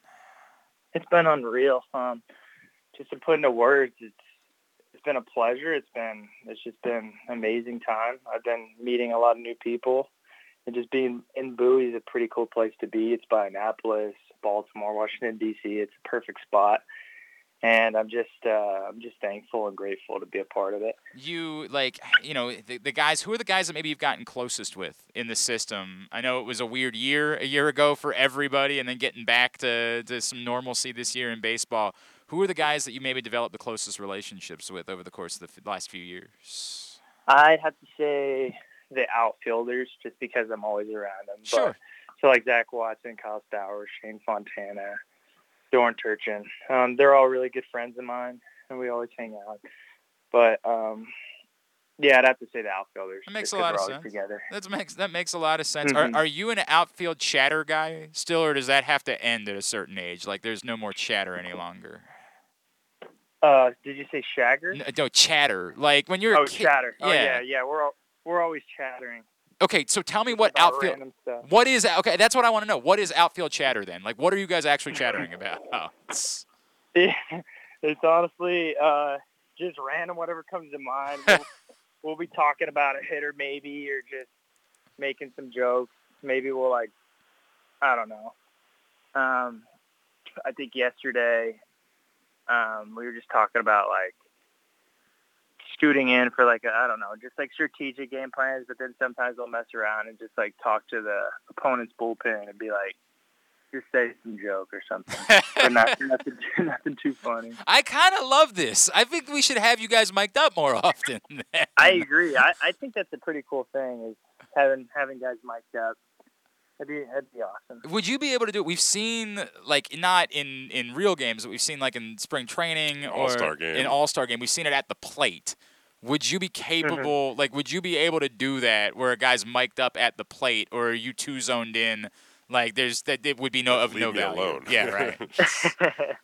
I think it's a I think it's different from person to person, but um, if you have a mic on and you know you're mic'd up, I feel like you'd want to talk more and say stuff to the to the mic rather than just sit there and react pitch to pitch. Maybe take a pitch and be like, "Oh, that's a ball," or just talk, talk about something. Now let's let's be honest here. Would you have to Yeah. censor yourself? yeah, that's true. If you strike out on a bad pitch, the umpire calls. You'd watch what you say. All right, like, oh yeah, yeah. I mean, that was I disagree with the call. That was I sincerely disagree with the call that you just made. Exactly. That's the way it would go. Johnny Rizer, great stuff, man. Uh, Twitter, Instagram. Where can Orioles fans be giving you a follow? Uh, Instagram, it's just Johnny.Rizer, R-I-Z-E-R, and then uh, Twitter, it's just John underscore Rizer. Yeah, with a Z. Give them a follow in those spots. And of course, the Baysox are home this weekend. Get down and check them out at Prince George's County Stadium. And then one more homestand to end the regular season. Those are your last chances to get down and check them out. Johnny, appreciate you, man. Thank you for taking the time for us this morning. Uh, may, may you continue to be blasting the ball and uh, great health and success moving forward. Appreciate you doing this. Appreciate you having me. Johnny Rizer from the Bowie, Baysox checking in with us here on GCR. Appreciate him taking the time. Thanks to Lil Jordan for putting together some prep for us. Love that. Big fan of that. Our number two of today's program is also brought to you by the Stan the Fan Variety Hour. Had a fun show the other night, Stan and Gary. I did not know about this guy. He's a UMBC alum who has come up with this website that allows you to track betting experts, social media, you know, media personalities, anybody who puts their picks out there and figure out who you should be betting with. It's called sharprank.com. And Stan and Gary caught up with Chris Adams, who is a UMBC alum who created this website. And as uh, sports betting comes to the state of Maryland and you're trying to make a couple of bucks, might be someone you need to know a bit more about. So check that out right now. Facebook.com slash PressBoxSports. Click on the videos tab or go to PressBoxOnline.com in order to see it there. Stan Shows is always brought to you by C3 American Exteriors. We don't know the schedule yet for Stan next week. They're, they're definitely going to be off on Monday because of the Labor Day holiday. Also forgot the Jewish holiday is next week as well. So don't fully know what the show the schedule is going to be for Stan Shows, but we will let you know as soon as we do. Um, I didn't have a chance when I was talking about things that caught my attention last night. Um, for what it's worth, Jared Bernhardt, the former Maryland lacrosse player who was the Tewaaraton Award winner last year, made his football debut for Ferris State. It went well. Um, he's playing quarterback for Ferris State this season after an incredible collegiate lacrosse career, and he was all right. They're running sort of an option offense, so he threw for 218 yards and three touchdowns in his football debut, which ain't bad. Uh, he also ran for four more touchdowns, so that's seven total touchdowns for Jared Bernhardt last night in his football debut. Couldn't get eight, huh? Yeah, what a what a loser! What a lo- in fairness, I don't I don't know who Findlay is that they played. I You don't know Findlay? Findlay with Yeah, a you don't know Findlay? No, I don't. I got to be honest with you. Not you familiar with sports him. guy. I remember Findlay Prep was a high school that somebody went to of significance. Who went to Findlay Prep?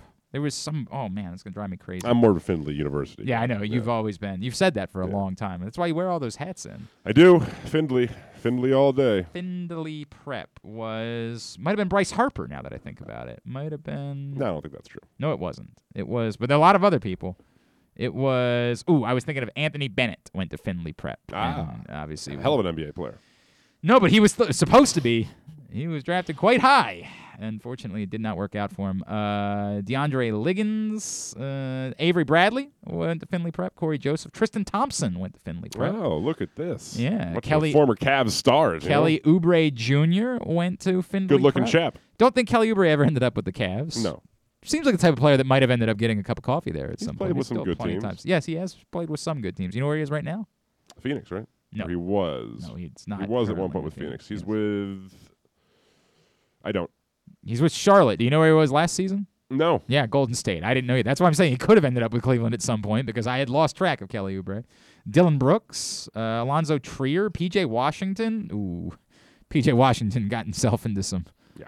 Yeah. You, yeah, you see those you see those Instagram models. You think to yourself, I'm going after Tristan that. Thompson hasn't had a clean record himself. No, not at all. Not whatsoever. Findlay, no, Um, troublemakers. Bol Bol also went to uh, Ah. Findlay Prep. So It's like a uh, prep school of sorts, quite- that's probably why it's called Findlay Prep. Mm, I'm I just gonna I guess. wasn't sure. There's a By the way, I did some research. Yeah? MarthaStewart.com says that e- even though it's a nice gesture, a gar- card is not necessary at a wedding Nobody- if, you've, if you've given a gift No- to the registry. nobody said you're going to get shot for not I'm not bringing saying a card. it's even like you're going to get. No one's one's saying even you're going gonna get kicked out of the wedding for getting. No the- one's even going to look No, give you're you like a side supposed to bring a card. Maybe when you were a kid in the no, 40s. it's not when I was a kid. You're still supposed to bring a card. I think you're mistaken. You're supposed to say something nice in the card. The prevalence about of the all of these online things. registries No, have, have rendered not- this obsolete. It is not rendered it obsolete. I wish it had. My God, do I wish it had. Cards are stupid. Maybe do away with them forever. But people care about stupid cards. And you, uh, if you find out from the people ahead of time, they're not the type of people that care about stupid cards. God bless you.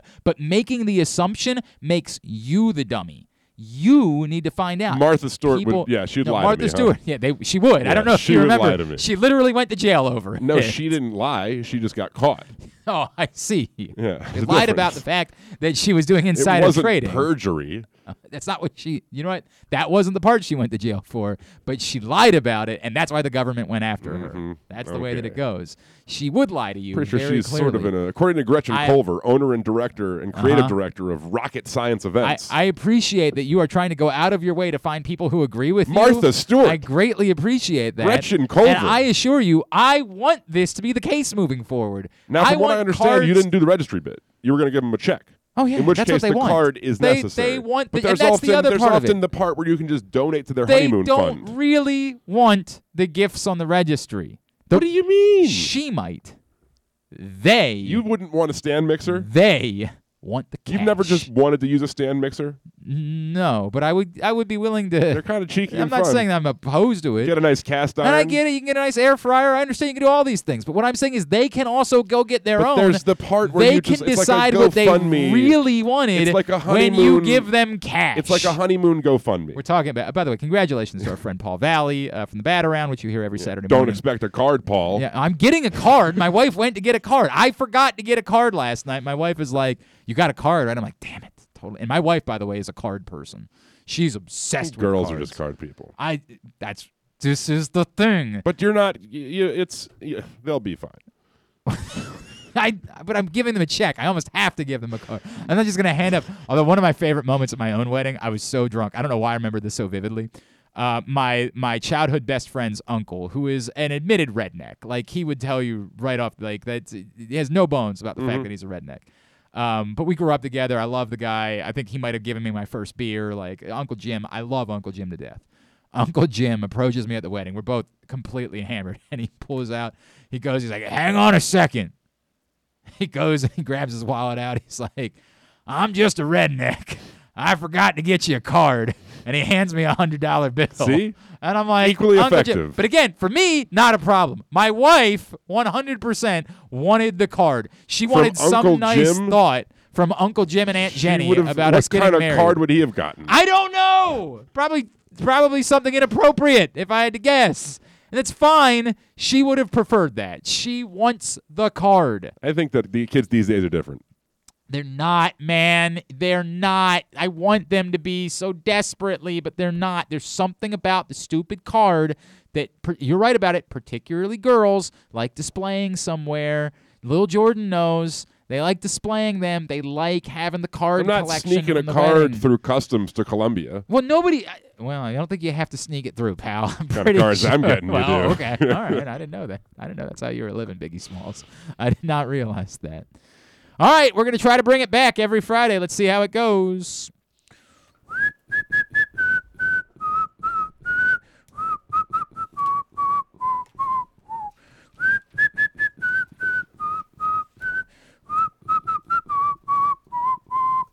That was one of my better efforts in whistling. That was Just one of kind of my. goes to show how paltry of a whistler I'm you not a great whistler, but that one was one of my more decent ones. Yeah, who's a good whistler? Who? Uncle Jim. Uncle Jim is a phenomenal whistler. He's a big time whistler. Uh, it's time. By the way, congratulations to Paul and Laura. Uh, love them and looking forward to uh, celebrating with them tonight as uh, they're getting married. Uh, Paul Valley, the host of the Bat Around.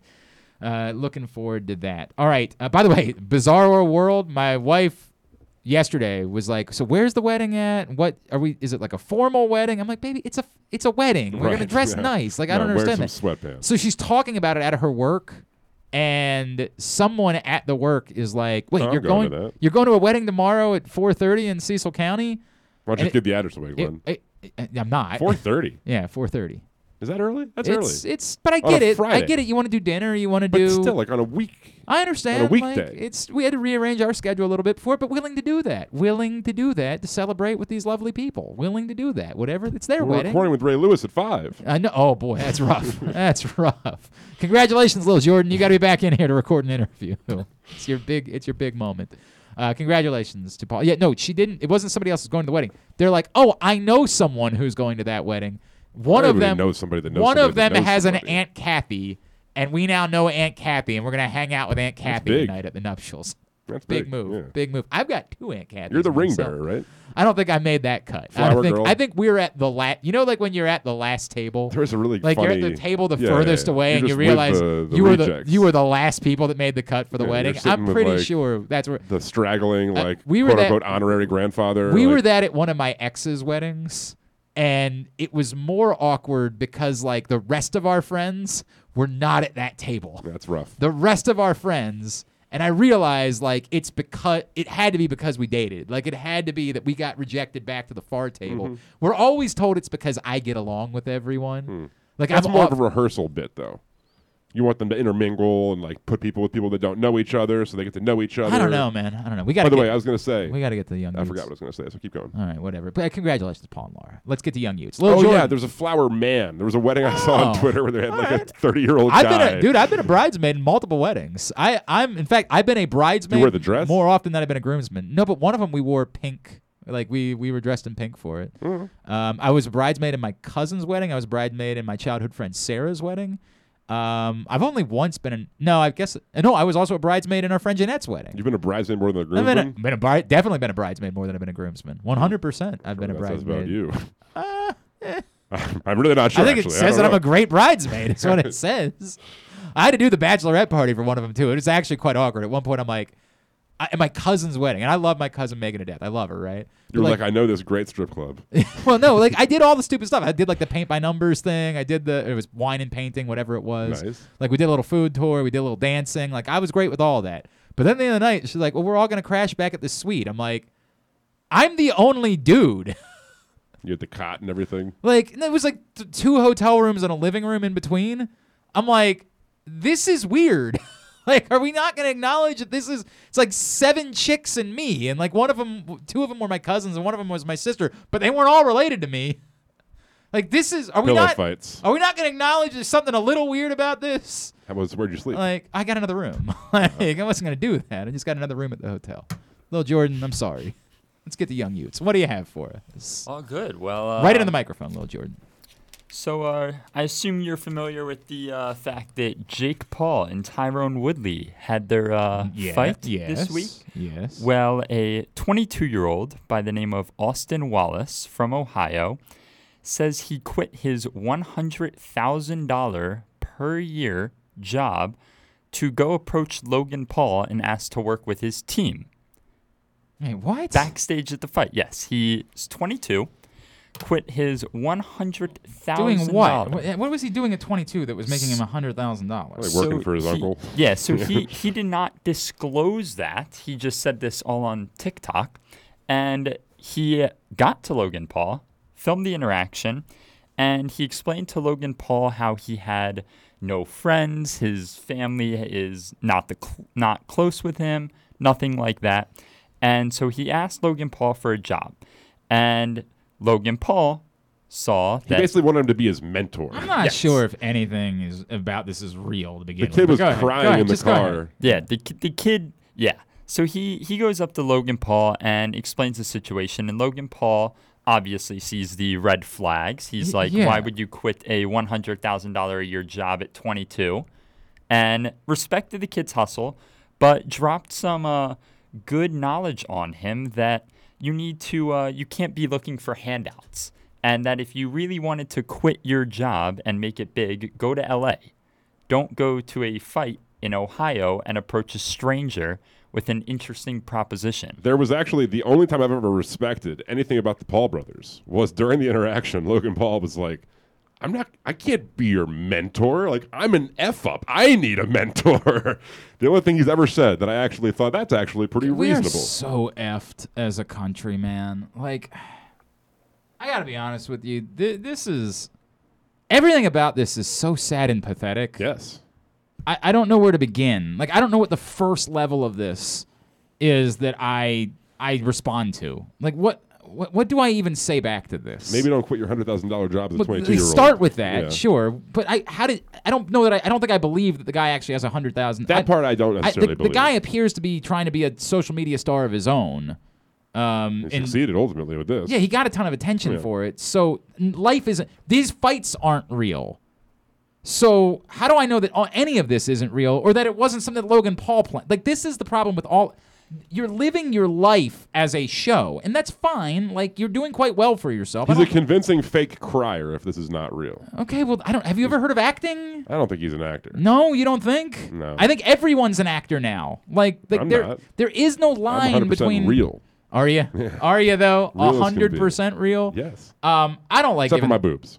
Oh well, yeah, but they are nice. I gotta be honest with you. You're doing quite well for yourself.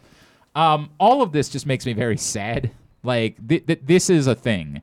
That this is something. It's it's not just that this happened. It's that that someone cares about this instead of just saying, like Ben May. Well, this is nothing. Let's move on with our day. Like there's there's nothing to this. This isn't interesting to me. This guy's not interesting. This guy's not real. Logan Paul's not real. None of this is real. Life isn't real. Matrix. Your, your beet salad's real. That's a real thing. That I was gonna like, my beard, it's not. Well, yeah, that's fake. Everybody knows that about you. Like, what what is any of this? How, explain this to someone. Try telling your grandfather this story. Sit down right now and attempt to tell your handsome grandfather. He's dead. That I know. Well, mine is unfortunately too now. But like, attempt to tell your handsome. Imagine he's still with us. Okay. Imagine you're sitting down to explain this story to your handsome grandfather right now. He was a little spacey in his older years. I, I, don't no, know that he imagine he's still there. Oh, okay. Okay. He would probably be confused. Go ahead. He'd I be a want- little I want you- confused. I'm your grandpa now. Grampy? Yeah, Gramp. I want to talk to you about something. Stop singing. call him Stop Grampy? singing, please. Yeah. Okay. And he was singing a lot. He was a singer. He was. Okay. That's where I met my I grandmother it. in the chorus, the choir. My grandfather had uh, two of his favorites. Johnson's Old Gray Mule was a regular that he sang to us. I okay. almost, my plan at, at the eulogy was to start singing it at the end of the eulogy. And then I got to the church where we were doing the eulogy. I don't think these people wanted Probably that. not. I don't think they wanted Probably me to not. sing Johnson's Old few Gray Mule. Few churches would, I would imagine. Yeah, but this one in particular. All right. This one in So, particular. Grampy, I know you're familiar with TikTok. Nope. What it is is a video platform online where youths, the youths, like Why? to dance. Why? You know, for fun. Get a job. I'm not saying I Kyle, do it. Get a job. It's not me on TikTok. Kyle, you're a major disappointment not to the entire me on family. TikTok. I don't even have Get the a app. job. I don't even have the app. I just see it on we Twitter. Gotta, we got to move on. You got to move on. What's number two on the list? The United States Federal Trade Commission is investigating McDonald's for the ice cream machines, otherwise known as the McFlurry machines, being broken Yeah. all the time. Yeah. So isn't the story though that it's just like the people that work there don't, Don't feel like wanna- they making have to them clean them and stuff, So they just say they're broken. Isn't that like haven't we learned from like former McDonald's employees over the years that's just all this is? I think it's a mixed bag, though. That's why that that's what I like to think. But at the same time, I've gotten a few McFlurries from a few locations, and at other times I haven't. So and at certain well, it's, it's What a weird. It, it, it, you mean to tell me that you don't spend every moment of every day getting McFlurries? At, what a at- weirdo! At, certain locations, I've never been able to get should one. Should have probably vetted this at certain locations. I feel like it's a staffing issue. If this is an understaffed, Well, it apparently takes a really long time to clean the machines. right, and so, So one- I'd like to think they do clean them. So if you've already cleaned it, and somebody at like 10:30 p.m. is like, "Can I get a McFlurry?" then you just say no. Right. No, this like machine's it's not broken. working. Sorry. Yeah. But I do also think that there's probably somewhere they just aren't working. There's a website literally dedicated I, did, I have seen that. to whether or not the McFlurry's machines are working at a given re- McDonald's. I, look, I- I'm, I'm, I'm not a McFlurry guy I'm, necessarily. well, I'm not a McDonald. I haven't been to a McDonald's in 20 years. My issue is when you get an ice cream Eh, thing 15 years. with your 17 your years, hot meal, you feel obliged to eat the ice cream before the meal Well, because don't it's most going people to melt. don't people most people like go back up to get I don't their- think they do, Glenn. Mm-mm, no. if you're sitting down at one of Yes. these places, Yes. you're you're getting it all at the same time. Yeah. What's wrong with you? I'm telling you, that's why I don't do it. Partially, It makes no sense. I agree. I was a kid. I always like. I don't know if it, where it was, but they would give you like a. They'd buy your thing that came with an ice cream, and they give you like a token. Yeah. And then at the end, after you consumed your your hand in your, the token, your cash it burger, in. and you go get your ice cream that way. And I don't Mhm. remember if it was there or somewhere else, but that was always the play. makes sense. The play was you could order, so you don't have to pay for it again. You could order the whole thing with the ice cream, but because you weren't going to want the ice cream right now, you could go back. You think they would honor the it if you'd be like, "Hey, I'm going to pay for it right now, but I'm going to come back to the counter." Well, there should be a you give it to system for me." that. There should be a system in America. There Yeah. should be a system for I would that. like what think. other people do in other countries, I, that's their business. But Yeah. here in America, we should be able to pay for our ice cream up front and get it when we want I it. agree. That should be a platform that someone runs for public office. I on. tried once, And work. fixing these machines. Do we know like what, what this is going to lead to? Like they can't force. They're going to shut them down. Yeah, like how? Like, like what? I don't understand what's going to come from this. Like, so they're investigating it. So what? Like, if if you're working if you're working at an understaffed McDonald's, you're going to say, well. Change my mind now. I'm going to go make your McFlurry. Like, no, I think you're going to continue to do the exact same thing that you've done before. I don't know what can come from this. It's a class. It's probably like a class action agreement where like everybody gets a free McFlurry or something like that. Legitimately, it's I'll probably hop going to on be. board that. Why not? I, well, it's not for me. I'll let you have mine. What are you doing the flavor? What if you had to do it? If you had to do it, if you had to don't do it. Glenn, Kyle, I'm telling you, it's been so long. I don't remember. I don't remember. what do you like candy wise? I remember Or when I Oreo when man? I was Oreo, a, M&M. when I was a kid. I was there was a Reese's there was a Blizzard that was a Reese's Yeah. uh, Blizzard, and that was my go-to. Blizzards, I think, uh, are better than McFlurries. I'll say Well, that. Blizzards are of course better than McFlurries, man. Come on, let's not compare. I do believe that the M&M was always a popular um, I think topping Oreo is perhaps the. the most popular McFlurry. Is it? I don't, dude, it's been so long. I don't. I don't. I just don't remember much about the McFlurries. They like came. o- They came around, and I was very excited when they came around because I was very fat. Mm-hmm. Yeah. Um, and then I improved my life quickly thereafter. I did well, not get. to be fair, there's probably some overlap there where you were still fat but didn't care about McFlurries. Uh, I, okay, there might have been a little bit of that. There might have been a little bit of that in there. Yes, for sure. All right, and uh, number three. Number three is there was. Did they tell you what's going to come from this? Did they? Is that in the story No. at all? Is it going to be like undercover customers? Being like, I, And, I like, want give me a McFlurry. But I just don't understand. Like, You're under arrest. This isn't a lawsuit. They're just investigating. Yeah, but I don't. They're yeah, they are investigating uh, why the ice cream machines are always broken, and I- it was reported by the Wall Street Journal. I mean this with all due respect. Don't it's a manufacturing issue. don't perhaps. we have more important things to be doing right now? No. Don't we have other things? Not investigation wise. The Federal Trade Commission began. But they sent a letter to McDonald's to gather information. Blah blah blah blah. Oh, oh, here, Uh-huh. a 24-year-old ice cream fan. Fed up with McDonald's oft broken machines, managed to reverse engineer the McDonald's app, thus creating a map of every broken Right, we were just soft talking serve about machine. that. Right, we Yeah, were just yeah, talking yeah. about That's a website. You made a Yeah. website. Yeah. out But of what it. I'm saying is, I still don't understand. What does this Yeah. investigation do? Like, what does it mean? It's going to try and cut down a number of Are they trying to? McDonald's. Are they trying to force? fraudulent McDonald's? They're trying to force the company to fix To the get their problem somehow. Could- Are they able to compel? Like, what's the threat here? I, that's the part I don't understand. If McDonald's says, "Yeah, too bad, we're not doing anything about it," what's the recourse? Everyone gets free McDonald's for a year. I mean, maybe like they might be willing. To, I don't know. I don't know. Remember they, they ran a whole. eh, Remember when they ran a fake Monopoly uh, game? Yeah. Because they had run previous fake Monopoly games, and so they were like working with the government to run an entire fake Monopoly game, and we were. Oh, were. yeah. Yeah. That was Swindled. All right, what's number three? Are they still doing that movie? Are they still making an actual so, movie yeah. about it? They did Matt the Damon, HBO right? series, but I thought, thought Yeah, there was I believe supposed to be a movie. Go ahead. Number three is a runaway emu was caught in a Michigan village this week. and village. my my favorite headline would Village be is the weirdest I didn't, part of I it. didn't know that they called would- towns in Michigan would villages. Be, would be runaway emu ruffles feathers in a Michigan suburb. All right, that's not a bad. That's not a bad. Written. Is he okay? Is everybody all right? So the Shepherd Police Department received a call, and the call said there was an escaped feathered animal running around the Kind of city. vague. And so apparently, the Shepherd Police said they thought they were a punchline in a joke. They didn't think it could be a uh, real thing because why would emus be in uh, Michigan? Just in a People small have town? emus. like there are people like reservations or like animal rescue places that will have emus on the grounds. Like in uh, Green Spring Valley, you know that area where if you like Hillside Road dumps off onto Stevenson, you turn left on that like farm road area. They had emus for a while there. They Oh. had like an ostrich. They had like a tiger once over there. It was pretty wild. So that happens. I got nothing. I got nothing here. I got Yeah. Nothing. The uh, the bird was eventually caught by its owners in the northeast section of the village. The owners had The been M. Night looking. Shyamalan film. The the owners had been looking for the emu since Tuesday. Invasive emu. Um, I don't know enough about emus. emus They're uh, flightless birds, Glenn. I understand that, but and they're they're popular on those uh, Liberty uh, Liberty Liberty commercials right now. They're. Um, I think they can be somewhat aggressive. They're Can they? fast. Yeah, I, think, they're they really can be, yeah. aggressive. How fast? They can Uh, run I like think 30 like- miles per yeah. hour. I think. Really? Yeah. Holy crap! I know about emus.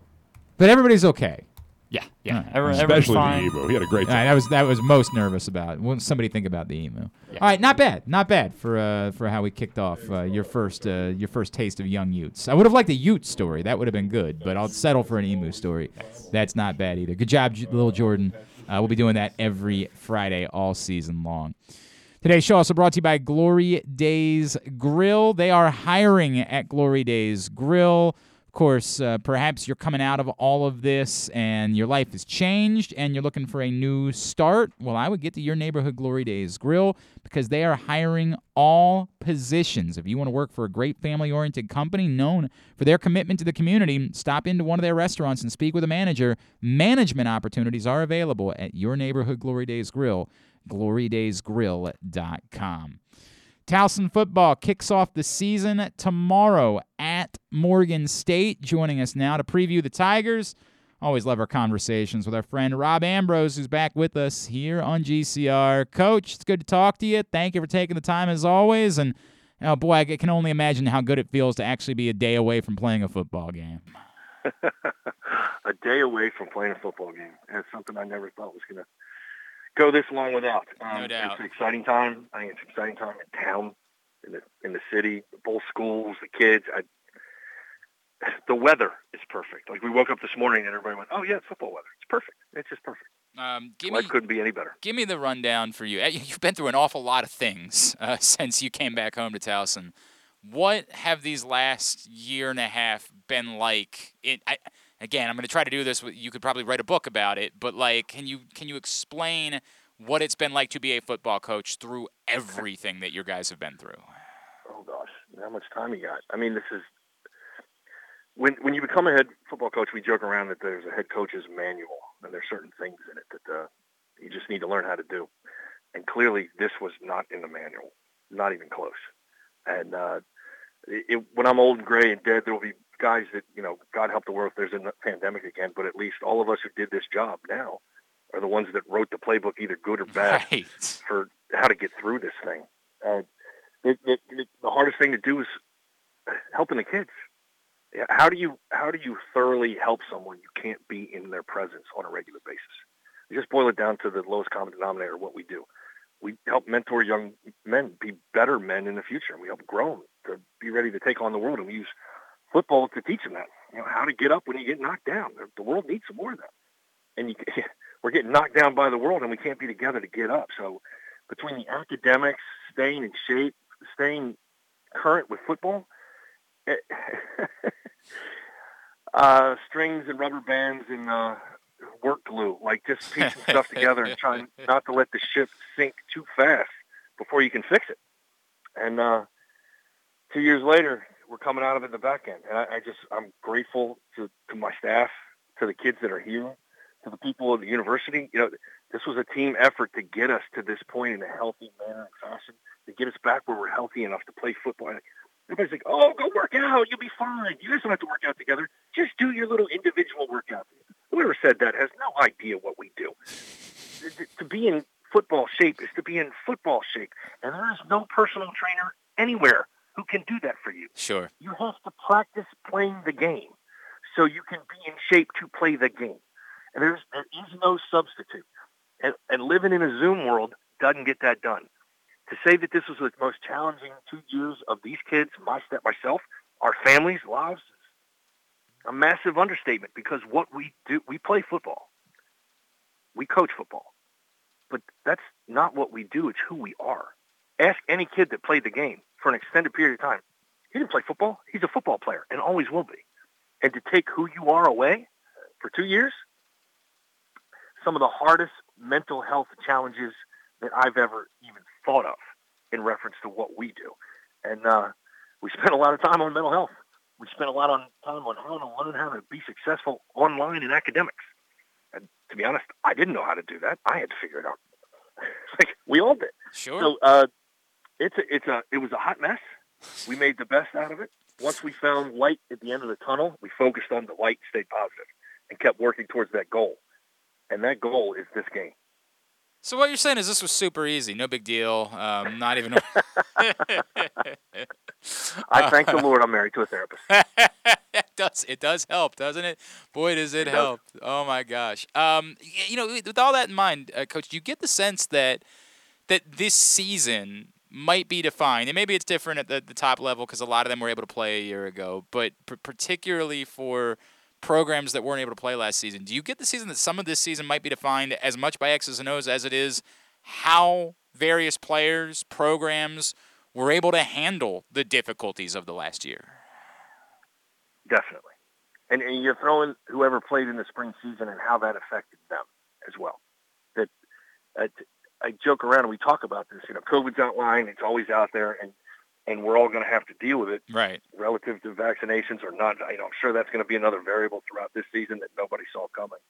Uh, but add having a spring season that's a conference-led spring season. So if you play in a tough conference, you beat yourself up a lot this last spring, and then try to take those kids and get them ready to play this fall. We said when we we had spring ball, we played spring ball, and it was sloppy to say it in a nice way. It was sloppy because we hadn't played football really in a year. Sure. And we went through our spring practices. We did our workouts together. It was good to be back together. We got somewhat better from where we were, but there was so much rust on the pads, so much rust in the body and movements. Uh, had more pulled muscles than ever you could ever possibly imagine. Yep. Be- because they're not playing. They're not playing the game.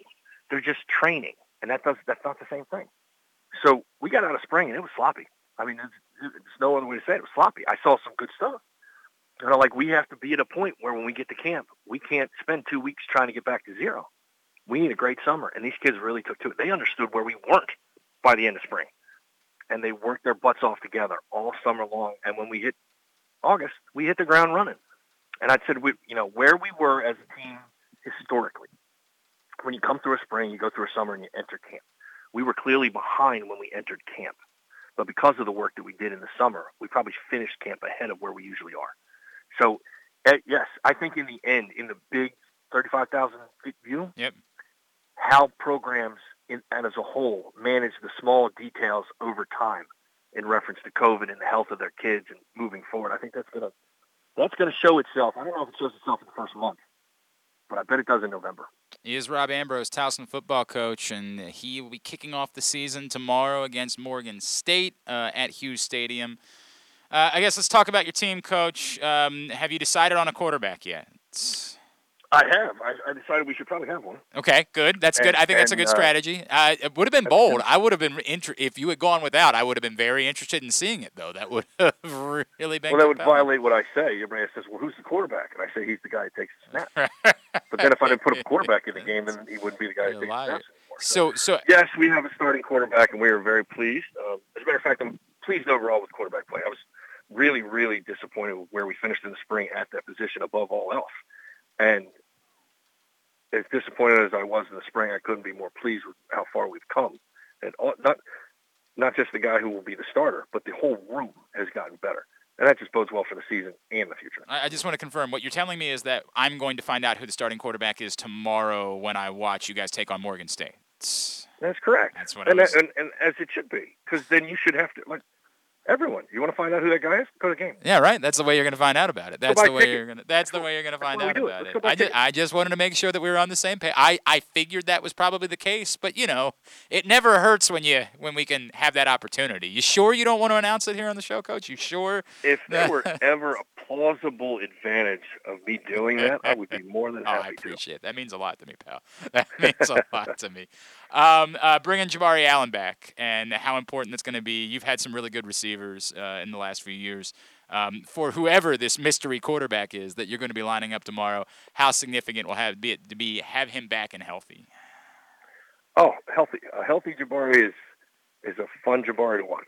It, it is, and it's you know he the last time he played at 19, he really wasn't that healthy. he's been working to get back. He's older, wiser. And the whole, I could say that about so much of this team. I'm probably the most seniors we've ever had, and they're all older and wiser. And because of it, they go about practice. They go about their days, just in general, in a much more positive and consistent way that supports being successful. And I, when you're successful in the classroom, when you're successful as a person, odds are you're going to be successful on the field too. And, he, and these older kids have really put that together. Jabari's spearheaded a group of wideouts that have a lot of experience, and he's teaching the young kids just that. Um, the other player that jumps off the page at me is a guy that uh, probably going to get some attention is Christian Dixon on the defensive side. Um, it, it's safe to say, you know, he's the leader of. Like, uh, how, how do you describe what Christian Dixon does for that unit? It's... Energy, energy. You, he brings energy to the table every single breath. He's an X's and O's guy now. He knows everything that needs to be done. But because he brings that energy, he ends up leading in excitement. That the excitement of playing defensive football.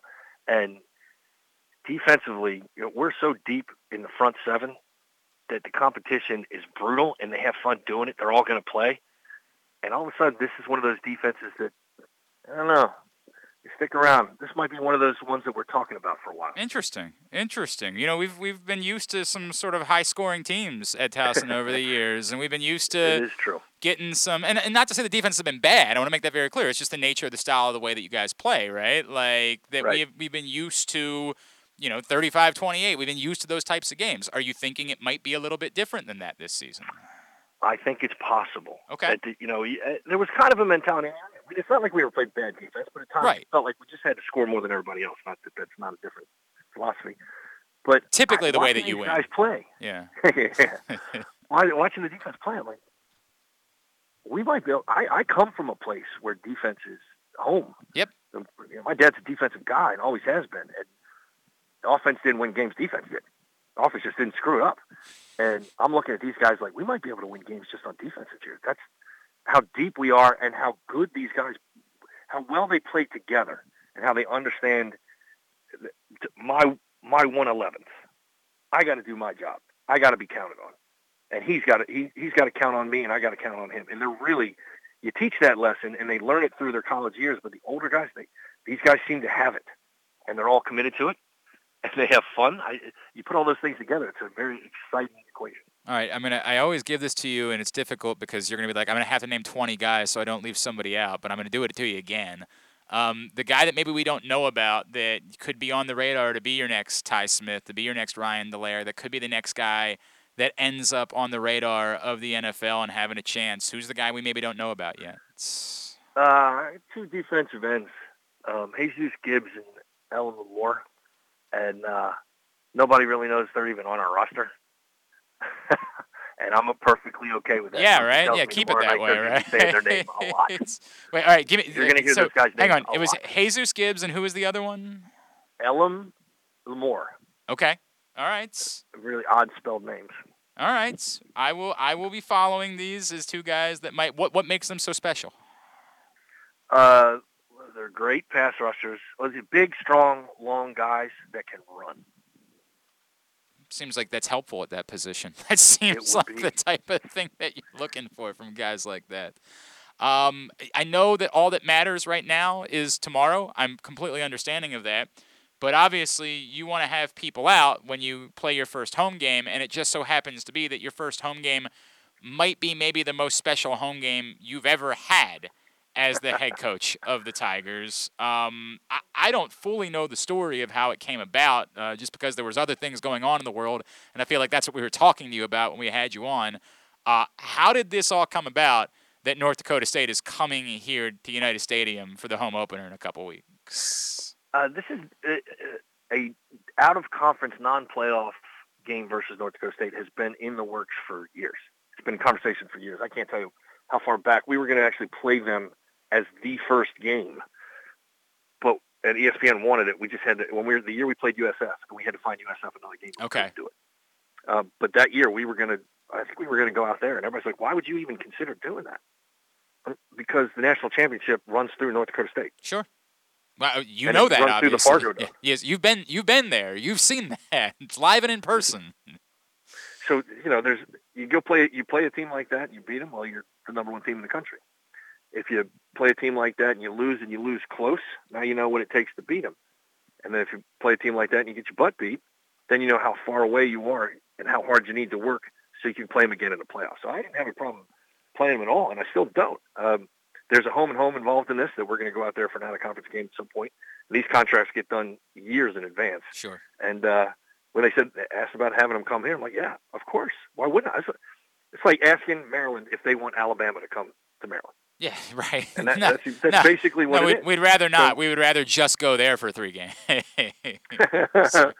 I, you know, personally, I want to, I want to bring them here. I want to make them travel. I want them to play in the heat and not outside, and you know, not inside in the Fargo Dome. Sure. I, I want them to understand what East Coast weather is, and it's been too long since we had a chance to play them. I, I, but with with that being said, you know, we're going into the Morgan State game, and it's not, like North Dakota State's not even a conversation. I get it. I get it. It's basically we're going to play football against somebody else for the next six seconds, Yep. and we're going to do it until they tell us we can't do it anymore.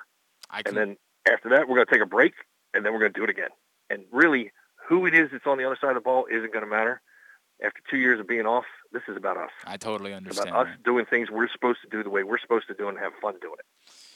Just saying, it would be a good time for you to get out to a Towson football game that day. That'd be a pretty particularly. You can get to Morgan tomorrow, and that's good, and go support the Tigers. But um, I think for everybody at the school, it would be very beneficial if you chose to make September 18th a date that you were at uh, Unitas Stadium to see them take on North Dakota State. Rob Ambrose, uh, looking forward to it. Uh, happy for you guys, everything you've been through, that you're finally getting to play football again. We will, of course, be in touch. You know that. Appreciate you as always, my friend. Let's talk again real soon. All right. Thanks for having me, man. Have a good one. Rob Ambrose, Towson football coach, joining us here on GCR. Uh, appreciate him taking the time for us. Yeah, that is going to be quite the day. Uh, Six o'clock kickoff on uh, September 18th, as uh, Towson does battle with North Dakota State at Unitas Stadium. Looking forward to that. By the way, the week after that, they're going to San Diego State. So, two back-to-back kind of brutal weeks uh, for a football team to play those two games consecutively. But opportunity, there's an opportunity there. All right, winding down hour number two of the program. It has also been brought to you by Window Nation. They are celebrating back to school time with the back to school sale. You buy two windows, you get two free. Wood or vinyl styles, and that keeps going. You buy four, you get four free. You buy six, you get six free. You buy eight, you buy, as we find out earlier, if you're in Dubai, you buy 12,000, you get 12,000 free. You got yourself a skyscraper. You got yourself a stew, baby. That's the way that it works. There's no limit. Get an A plus in savings and pay 0% interest for 24 months. 866 90Nation or visit windownation.com. We'll come back in, tidbit, tubular to wrap it up. I've been sitting on a finish this I want to get to. We'll try to do that, squeeze that in as well. Glenn Clark Radio. The Toyota Tacoma comes in a wide range of models and trim lines. You can choose the perfect Toyota to reflect your unique personality and driving habits. Check out buyatoyota.com for deals on new Tacomas from your local Toyota dealer today. Party with the Flock at the Ravens Countdown to Kickoff Watch Party presented by Miller Lite on Monday, September 13th at M&T Bank Stadium. Celebrate the start of the season with a live performance by All Time Low, plus a watch party for the Ravens vs. Raiders game on the Ravens Vision boards. Appearances by Ravens legends, cheerleaders, Baltimore's Marching Ravens, Playmakers, and Poe. Tickets are $10 in advance and $20 the day of the event. Visit BaltimoreRavens.com slash kickoff for tickets and more info. Glory Days Grill's popular summer seasonal menu is back with favorites like their very berry salad and smoky thigh wings. It also features the all new shrimp po' boy, crispy fried shrimp on a freshly baked sub roll with lettuce, tomato, and a house made spicy remoulade. Other delicious items include a 12 ounce New York strip steak, the barbecue chicken bowl, barbecue ribs, and smoky thigh wings combo platter, zucchini fries, and a key lime pie. All of these meals pair well with Sam Adams Summer Ale or their anniversary IPA brewed by Devil's Backbone. Glory Days Grill is hiring all positions. Want to work for a great family oriented company known for their commitment to the community? Stop into one of their restaurants and speak with a manager. Management opportunities are available. Find out more by going to glorydaysgrill.com. C3 American Exteriors is the area's best and most trusted roof and siding specialists. C3 is also an insurance adjuster's worst nightmare and a homeowner's dream come true. With all of the bad weather, chances are you have some roof roof and siding damage, call C3 American Exteriors now to get your roof and siding repairs for the cost of your deductible. Don't let the insurance industry get one over on you. C3 guarantees a 48 hour rapid response. Call 401 9797 or go to c3america.com for a free analysis. That first sip. That first bite. Mmm. Start your day off right with a delicious breakfast at Royal Farms. Choose from a fantastic selection of fresh Royal Farms breakfast sandwiches and top it off with a rich hot cup of the freshest coffee in the world. At Royal Farms, breakfast is available day and night. It's the freshest breakfast in the world. Real fresh, real fast. Royal Farms. Hey, it's KZ. The Pressbox Fantasy Football Show is back as always on Thursdays. You can catch it at 11:30. We're brought to you this year CCBC and Glory Days Grill. You can catch the show two ways: Facebook.com/slash Pressbox Sports or PressboxOnline.com/slash Radio. The slash radio is if you want to listen. On Facebook is if you actually want to see my ugly face. We're gonna have a lot of fun this year. DFS, daily lineups, keepers, all kinds of fun stuff. Please tune in. Pressbox Fantasy Football Show every Thursday, 11:30 a.m. This is GlennClarkRadio.com. Nothing but net. All right, back in here on GCR as we wind down for the week. I've been sitting on a tidbit. No, it's not on a tidbit. You do tidbit. I've been sitting on to finish this.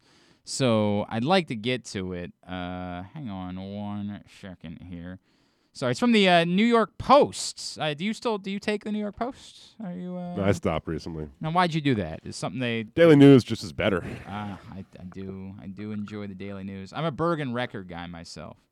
It's from the New York Post. Um, woman claims her blank blank blanked. Woman claims her blank blank blanked after her blanks reblank. Woman claims Reblanked? Reblanked.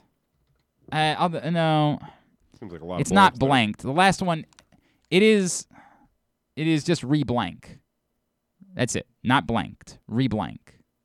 Got it? Okay. Woman claims. Uh, uh, Lil Jordan, you're going to participate in this as well, so you should be paying attention, probably writing it down because you're going to get the next guest. Guess. If you want to book the next guest, you can do that too. Make it a good one. Make it. Uh, I want uh, Ray Lewis five o'clock. Yeah, yeah. Uh, can't do woman. five o'clock. What's that? Can't do five o'clock. Uh, but Jordan can. He can come back in and record it himself. Woman claims her blank blank blanked.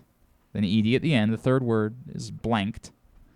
After her blanks reblank. Woman claims her electric dildo exploded. Okay. After her. Uh, after her pets retired. After her pets retired. Yeah. Now, They're- how would the two be s- related? I They're mean- not. Just happened to Oh, be it just a happened to sequence be of events here, yeah. right. That, that's when she made the announcement. Is after her pets retired. That's a you know it's a fitting tribute. I think some people would say. No, believe it or not, that's not the headline from the Anything? New York Post. Uh, no, 0 for five. Interesting. 0 for five on that one. Lil Jordan, do you understand the game? Fill in the just, fi- ju- and don't don't overthink it. Took Jack a lo- This long is time this is what people typically struggle with the first time they play finish this. Don't overthink it. Allow your it's like doing them. Just allow your guesses to be as bizarre as you'd like them to be, even if they don't make simple sentence structure. It's okay. It's more important to just say some words and move forward. Interesting. But right into the microphone. Right into the microphone. Woman claims her pet rabbit died after her son's, and I'm getting stuck on the last R. It's okay, but you're doing you're doing The well last- so the far. last RE is a very confusing Yeah, one. Yeah, yeah. it's very, very. Yeah, you're doing well so far. After her son's, uh, I don't know, re after her son's re-upped, maybe Re-upped. May- maybe Re-upped. they. Uh, Family I- business, you know? By the way, probably the best first guess we've ever gotten from someone playing finish this. Yeah, probably. Moved right along through it. Did a did a good job. What are they re-upping, Jordan? yeah, I don't know. uh, I don't know. Maybe some, uh, Like a contract that Yeah, they yeah. In relation to the. That might have been it. Uh, uh, number one to five, Kyle. Um, one. One. Nope, not gonna do that. You s. Nope, I'm changing my mind. I'm gonna change my mind. I'm gonna give you one. I change my mind because it's too similar. Uh, I'm gonna give you. Would you like three or five? Three. Three failed. Yeah, I know. That's the reason why I was willing to give it to you. You jerk. Three or five. Yeah. Uh, a woman claims her electric liver failed. Uh huh. Which is a common That thing. seems like something that might happen. After her bartenders retired. Retired. Retired. Th- I said it's not an ed at the end of the last one. It Retire. would just be retire. Yeah, retire. I know no. it's not retire, but how about re? Enter her bartenders re Refuel. refuel, refuel, or reanimate. They had been dead and they came back to life. That would have been a good one too. Uh, no, Little Jordan. Woman claims her husband's dog Okay, failed. we're really in on the dogs. Yeah, Yeah. yeah. Failed after her. Hmm. After her sister's. That re that re Yeah, word re's is that, tough. that It's- re word it's is it's uh, tough. What, It's word, what words start with re? After her after You got to come up with something. Anything at all, a- Jordan. after Anything at all. son- Anything after at all. her uh, sister's remix. Remix. I do Remix. like that. That's a good reword. Regrow. Regrow is the word we were looking for. That's number five. Woman claims her blank blank failed after her blanks regrow. Uh, woman claims her massage business failed. Oh. After Oh, her nails regrow, which Terrible. wouldn't make a whole lot of yeah, sense. Yeah, right. Don't really know how they're related, but sure. Well, you I need mean- nails for back scratches, but not Oh, necessarily for a okay. massage. Yeah, not for a massage So They would Could probably get get in the way. yeah. Yeah. I agree with that. So how about that? Uh, it's nothing. It's, no, is the answer. Jordan. Woman claims her I like Jordan's plotting style, by the way. I like that he thinks it through in his head. He just he works. He I'm a works his way through. I know you are. You're more of a freestyle. You're a, a Pepsi freestyle. was it Pepsi or was it Coke that did freestyle? Pepsi, I believe. Was it? I don't remember. I, I don't drink soda either. Nor do I. Yeah. Go ahead. Woman claims her plant business failed after her si- after her sisters regrow. I'm After gonna her say sister- sisters sisters regrow. I don't regrow. know. I don't know how that's her- related. Her sister grew some uh, plants and ran I her would. out of I would. business. If I encourage you to think a little more sophomorically, would that help us get us there? So, like you would have thought two years ago. Uh, sure. Yeah, Hmm. yeah, exactly the way that, that. I mean, yeah, probably. If I encourage you to think that way, would that help us get to get there? Maybe. Kyle. A woman claims her breast reduction failed after her boobs regrow. That is correct. Literally to the word. That's a first, I think. Not a joke. I don't think I've ever nailed it like that. Read it out loud. Go ahead. Woman claims her breast reduction failed after her boobs regrow. That is really- legitimately. What do I win? I feel like I deserve way something. That the headline is written. I feel like I deserve One something. hundred percent from the New York Post. That's pretty good on my part. This woman's, but wait, you had it took a little while. to this be fair, though, busted. it always does. This woman's game is not meant for nailing it. Bethany Lyon, a 24-year-old singer and dancer from Los Angeles, paid $10,000 for a breast reduction to turn her E cup, Jesus, turn her E cups into C cups. However, trouble arose when she realized her breasts were starting to regrow back to their original size.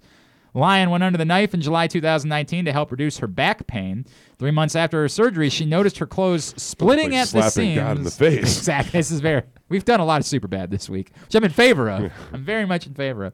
Uh, uh, splitting at the seams in the bosom area. Nine months later, her breasts were back to their normal size. I was always a little embarrassed. Sounds like a waste of money, I'm gonna be honest. It does sound like a waste of money, doesn't it? But to be fair, she may have avoided catastrophic. But and this, for what it's worth, this I don't, I don't know. Were they always going to regrow? But that's what I'm saying. When they, when you get the breast reduction, I'm not an expert about this subject. well, I am. Do they tell you this is what the, the sides are going to be forever, no matter what else happens to your body? Like if you gain weight. Isn't weight, it sort of like a growth plate thing? Like at a certain point, you're done growing. I don't know. I don't. I thought. I thought like if you gain weight, that they grow with them. I thought that was the case. But that's a different sort of growth. I understand that. I don't think she was just like yeah, You're saying really fat. otherwise, like her body stayed the exact same thing. I think this is like when like a you know like a late bloomer situation here. maybe. She was already bloomed. It sounds. I, I, I genuinely. It does in seem like she was quite bloomed. Yeah. It seems like she was really, really bloomed. I'm trying to figure out. Lyon added that she knew the risk of the surgery and is aware that her breast. Well, then why is this a story? that her breast might go back. She believed that the regrowth might be due to her. Hy- oh, she's got hypothyroidism. Yeah, that certainly a, is an That's impact. the There's no problem? Is about that the issue? Then I don't understand why this is a news story. I've got to be honest with you. I've changed my mind. This was unaware of the attention that I gave it. I thought that maybe this was like I think they're still unaware of the attention that you gave it. fair, Yeah. fair, very fair. I'm not venture a guess and say Uh, they're not might be- listening. No, it was un it was unworthy Yes. of the attention that I gave it. I thought this was maybe uncommon and perhaps shocking that this. Well, she was uh, probably a little shocked. I bet there were other people that might have been a bit shocked. It sounds like a waste of money on her part. I, I had a friend and I love I love her to death. I love her to this day. And she called me one day. We were probably 22 or 23 at the time, something along those lines. Maybe not even that old. Maybe eh, 22, something like that. She called me. She's like, "Hey, what are you doing?" I'm like, uh, "I'm hanging out at my buddy Matt's house." She's like, "All right, I'll be there in five minutes." And I'm like, "O- "Okay." And I'm like, think I remember you telling this. weird, but yeah, it's uh, sure. I mean, like, I, I love this girl, so by all means, come on over, hang out. She walks in. She walks down the stairs. We're both sitting. I think we're playing video games, sitting in his room. She walks in. She's Couple like, cool kids, you know. yeah, right. the guys like us. She's like, uh, "Hey, I'm getting breast reduction surgery tomorrow. Do you want to see him one more time?" And I'm like, "I do." What a thought! What a thoughtful thing to do. like, what a truly kind thing. Those things seem counter. what? She clearly wants attention. Well, no, I think she. I genuinely think this was a fr- an act of friendship. I genuinely believe we were very good friends. I genuinely believe this was more an act of friendship. Like she wanted to tell me that she was getting breast reduction surgery, and like the way she figured was the way to do it was to say, "Would you like to?" Hey, you know. I don't know. I'm I not was- going to claim I- to know. I'm not. I'm an expert on the surgery God- itself. I, by the way, I don't. And you say it's about attention. I really do believe it's about pain. Like I do really believe that like the, the choice is made because like it's painful. Maybe get a stronger back. No, no. Now you sound like a misogynist. Yes. Now you let's not do was that. afraid that would happen. Yes, let's not do that. I genuinely believe that the choice is made. I don't have to But worry that about a possibility? because there couldn't have been more consent involved with this. I did not ask her this whatsoever. She called me and said, "What are you doing?" Showed up and asked, and I said yes. So I don't have to worry about coming off like a What if you misogynist. did just like get it jacked back? Would that solve the problem? What do you mean? A j- Like you just get you, you Not just like surgery, ripped? like you just Yeah, work right. out strong and like I don't know. I don't know that that alone solves the problem. I don't. I don't. I know don't know that's the either. case. I couldn't. That's why tell I you. asked. Couldn't tell you. Not my area of expertise. believe me. I've had big breasts, but I don't know about this particular area. All right, that was our finish. This tubular is brought to you by C3 American. Exteriors. Oh, tidbit we do first typically. Yeah. All right, fine. Tidbit. Sh- if you insist, tidbit brought to you by C3 American Exteriors. Don't let Like, the do insurance industry get one over on you. Call C3 to get roof and siding repairs for just the cost of your home insurance deductible. oh, 410 401 9797. C3America.com for your free analysis. All right. So, tidbit of the day. Of course, nobody's surprised to know that, well, football's coming around the corner, and we're excited about the Ravens. A lot of that is in part due to Lamar Jackson. We didn't mention it. He got his first shot of the vaccine, so that's, good I mean, news. We are to understand Yes, that's we the have heard case. people report Yes, that that is we are to case. understand, and if that is the truth, then like Thumbs up. he has no obligation to announce it to everyone. I would, you know, it'd Yes. be nice if he did, just because he can set an example for other people. But um, the word on the streets, as uh, Rita started this Mhm. all off with, was that uh, Lamar Jackson did indeed get uh, his first shot. It's a good thing because Yes. you know, the Ravens are better with him on the football field. One thousand percent. He is, other than Patrick Mahomes, who I hear is all right at the footballs, one of the most prolific scorers, well, ever among quarterbacks with 30 starts in their career since 1950. Lamar Jackson's 30.6 points per game are second only to Mahomes's 31.4. It's good. It's worth mentioning Lamar Jackson has done so without Tyreek Hill and Travis Kelce, who, while it is a bit of, uh, I'm sure they help each other sort of deal. Sure. Uh, Kelce and Hill combined for 8,976 receiving yards, including the playoffs, since the start of 2018. Uh, that's most ever ahead of Cris Carter and Randy Moss by a pair over a three season span in NFL history. So, yeah, they help, but Mahomes is also pretty damn good. Three other quarterbacks, though, since 1950, in a minimum of 30 starts, have averaged at least 27.4 points per game. Say that one more time. Three, quarterbacks Okay. since 1950 Yep. In a minimum, minimum, minimum, minimum, Minimum, minimum, minimum, minimum of 30 minimum. starts, have averaged at least 27.4 points per game. Who? Kurt Warner. No. Mixed in Seems- some Giants games in there, I believe. He didn't, I thought he wasn't really playing when he was the Giants. He got a little touch, taste. Oh, in the, he got I that thought five he- turnover game that one time. Remember? Uh, all right, maybe, but it wasn't a lot. He didn't really play much Well, in New York. Guess what, Glenn? Not on the list. I'm s- a bit surprised by that. Uh, you said since 1950. Yes. How the hell So am I supposed? many. Yeah, how am I supposed to remember? They are all modern. Favre? I wish, but not Favre. He's obsessed with Brett Favre. You should probably know that. Um, it feels like I mean, the football player. The, f- the, the human being, yeah, there's some little- questions little- involved, but a little the shaky, football player, yeah. a little shaky. Uh, Dak Prescott. No.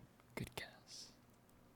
I've, you got to find a sweet spot here. Where like the longer that somebody played, it's tougher to have been able to withstand this average.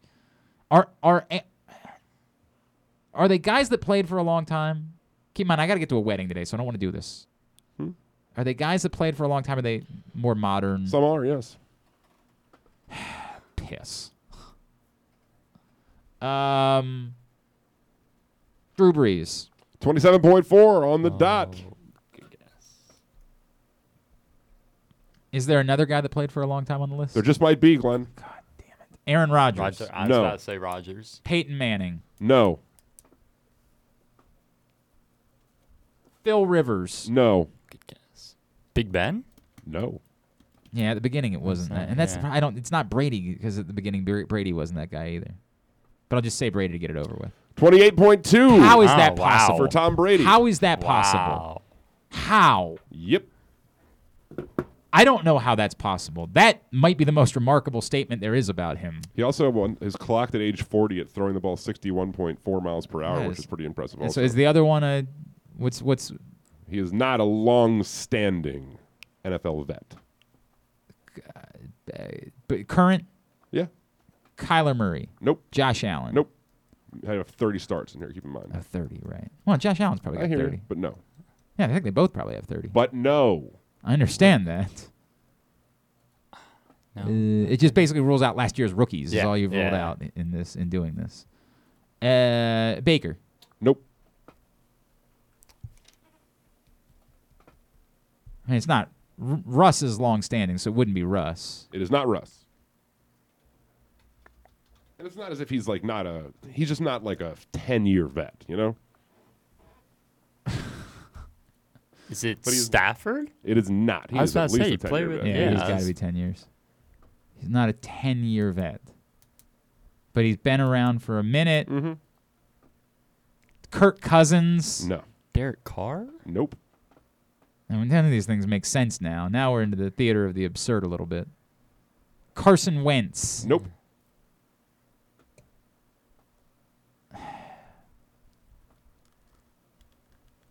I don't even know who the other options. Uh, Jameis Winston. No. Good guess. though. Oh, good guess, yeah.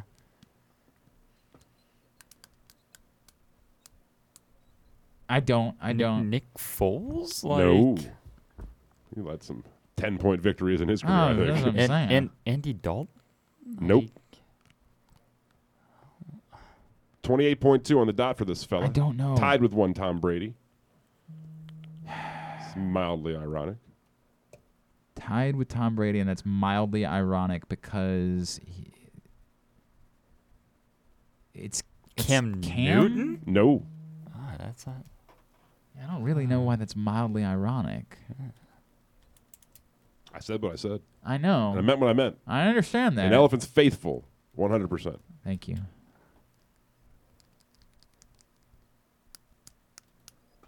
Minimum of 30 starts. I, I got nothing. Just tell me.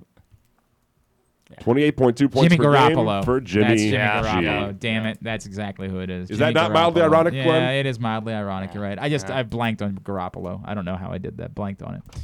All right, very good. Tubular is brought to you today by ooh, who's it brought to you today? It's brought to you by Great Eights Memorabilia. The Tyus Bowser Show debuts next Tuesday night. Jordan, you come. Uh, you're gonna come check out the Tyus Bowser show at some point this season. We're gonna be hanging out. You got to come Yeah. out and meet Tyus. It's gonna be a I've, great time. I've met him before. well, don't say that. Say I'm coming out to meet him again, and he's bringing out his special guest teammates. Jordan, I'm gonna come He's out and bringing them him out. again. We're gonna have a good time. You can bring your friends. They can meet Tyus Bowser. Jordan, what are you doing? Say I'm looking forward to all of them. I'll be there for I'm- every show. I'll be there every show. He's a great guy. Thank you, Will Jordan. Great guy. Appreciate that. We're going to be there Tuesday night at Mother's Peninsula uh, Grill down in Arnold uh, with Tyus. It's all brought to you by Express Exterior Design, Great Eights Memorabilia, and Pressbox. Find out more by going to pressboxonline.com slash Bowser. Can't wait to see you there. Here's coming up this weekend, totally tubular. Uh, the Orioles play because they have to. They're at the Yankees for three games tonight, 7 o'clock on MASN. John Means and former Orioles Rule 5 pick Nestor Cortes goes for New York. Tomorrow, also at MASN on MASN at one o'clock, Chris Ellis and Jordan Montgomery. Uh, if you happen to live in the rest of the country, you can watch it on MLB Network. But why would you? And on Sunday, one o'clock, uh, Keegan Akin and Corey Kluber on MASN as well. College football tomorrow, of course, Maryland, West Virginia, 3:30 on ESPN. Marshall Navy, 3:30 on CBS Sports Network. Towson, Morgan State at four. If you can't make it out, you can watch it on ESPN three.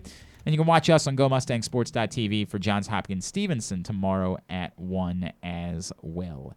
U.S. Open coverage continues on ESPN and ESPN2 all weekend long, and yeah, everything else, go to glennclarkradio.com, find it there. Anything non-sports wise, the, uh, there's a World Cup qualifier on Sunday between uh, Canada and the U.S. That's on Fox Sports 1, Sunday night at 8. Uh, Ted Lasso, new episode streaming now. Yeah. Uh, Mr. Corman, if anyone's watching that, also on Apple TV, season uh, episode six, all that fun stuff. Money Heist, if anyone cares about that on Netflix, part five, volume one, streaming now. Is that good, Jordan? Yes, very. I don't know anything about it. What is about Money it. Heist? What is it's, it? Uh, it's dubbed over actually. They, But what uh, is it? Dub, it's a uh, show about a. Uh, they rob a bank in Spain, and it's a very, very elaborate lo- robbery. They get away. Uh, Spoiler Don't. alert. Yeah, but. All right. all but right, all right. yeah, Look- that is. Looking forward. Look, interested. Yeah. Interested. Uh, that's on the flicks. That's what they call it. The kids are calling it these days.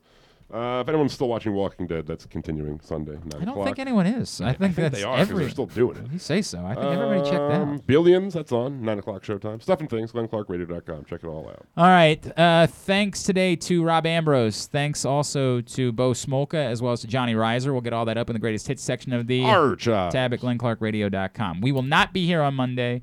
Uh, enjoy Labor Day weekend. Uh, whatever it is that you're doing, be safe. Uh, if you uh, if you're drinking, do not drive. If you're out at a pool, two seconds is too long. Make sure you have your eyes on your kids at all times. We'll be back on Tuesday. We'll be into football season, football stuff. That's what we'll be thinking about uh, as we get back underway Tuesday of next week.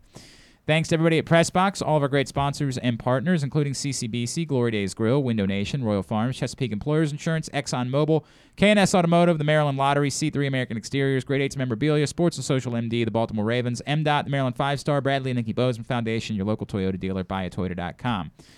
Jordan, what's your uh, what's your social media? Where can people follow you? They can follow me on Instagram at jschwartzberg1. Uh huh. And on Twitter at Jordy with J O R D Y Y Y. Oh no! Oh no! Zero zero. You got to fix that. You got to. Let's Yeah. do something else. Yeah. Anything else? You should not have your "I was nine when I started my Twitter account" handle at this point in your life. Go find a new handle, please. Will do. Work on that for next week.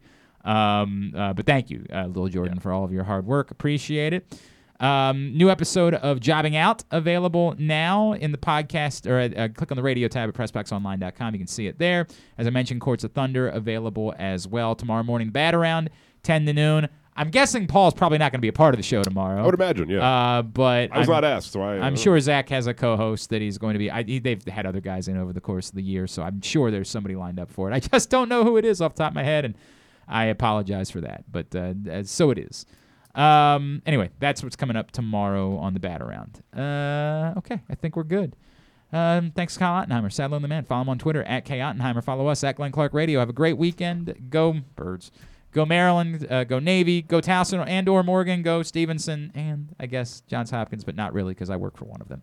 Have a great weekend. Uh, Duke sucks. Ohio State sucks too.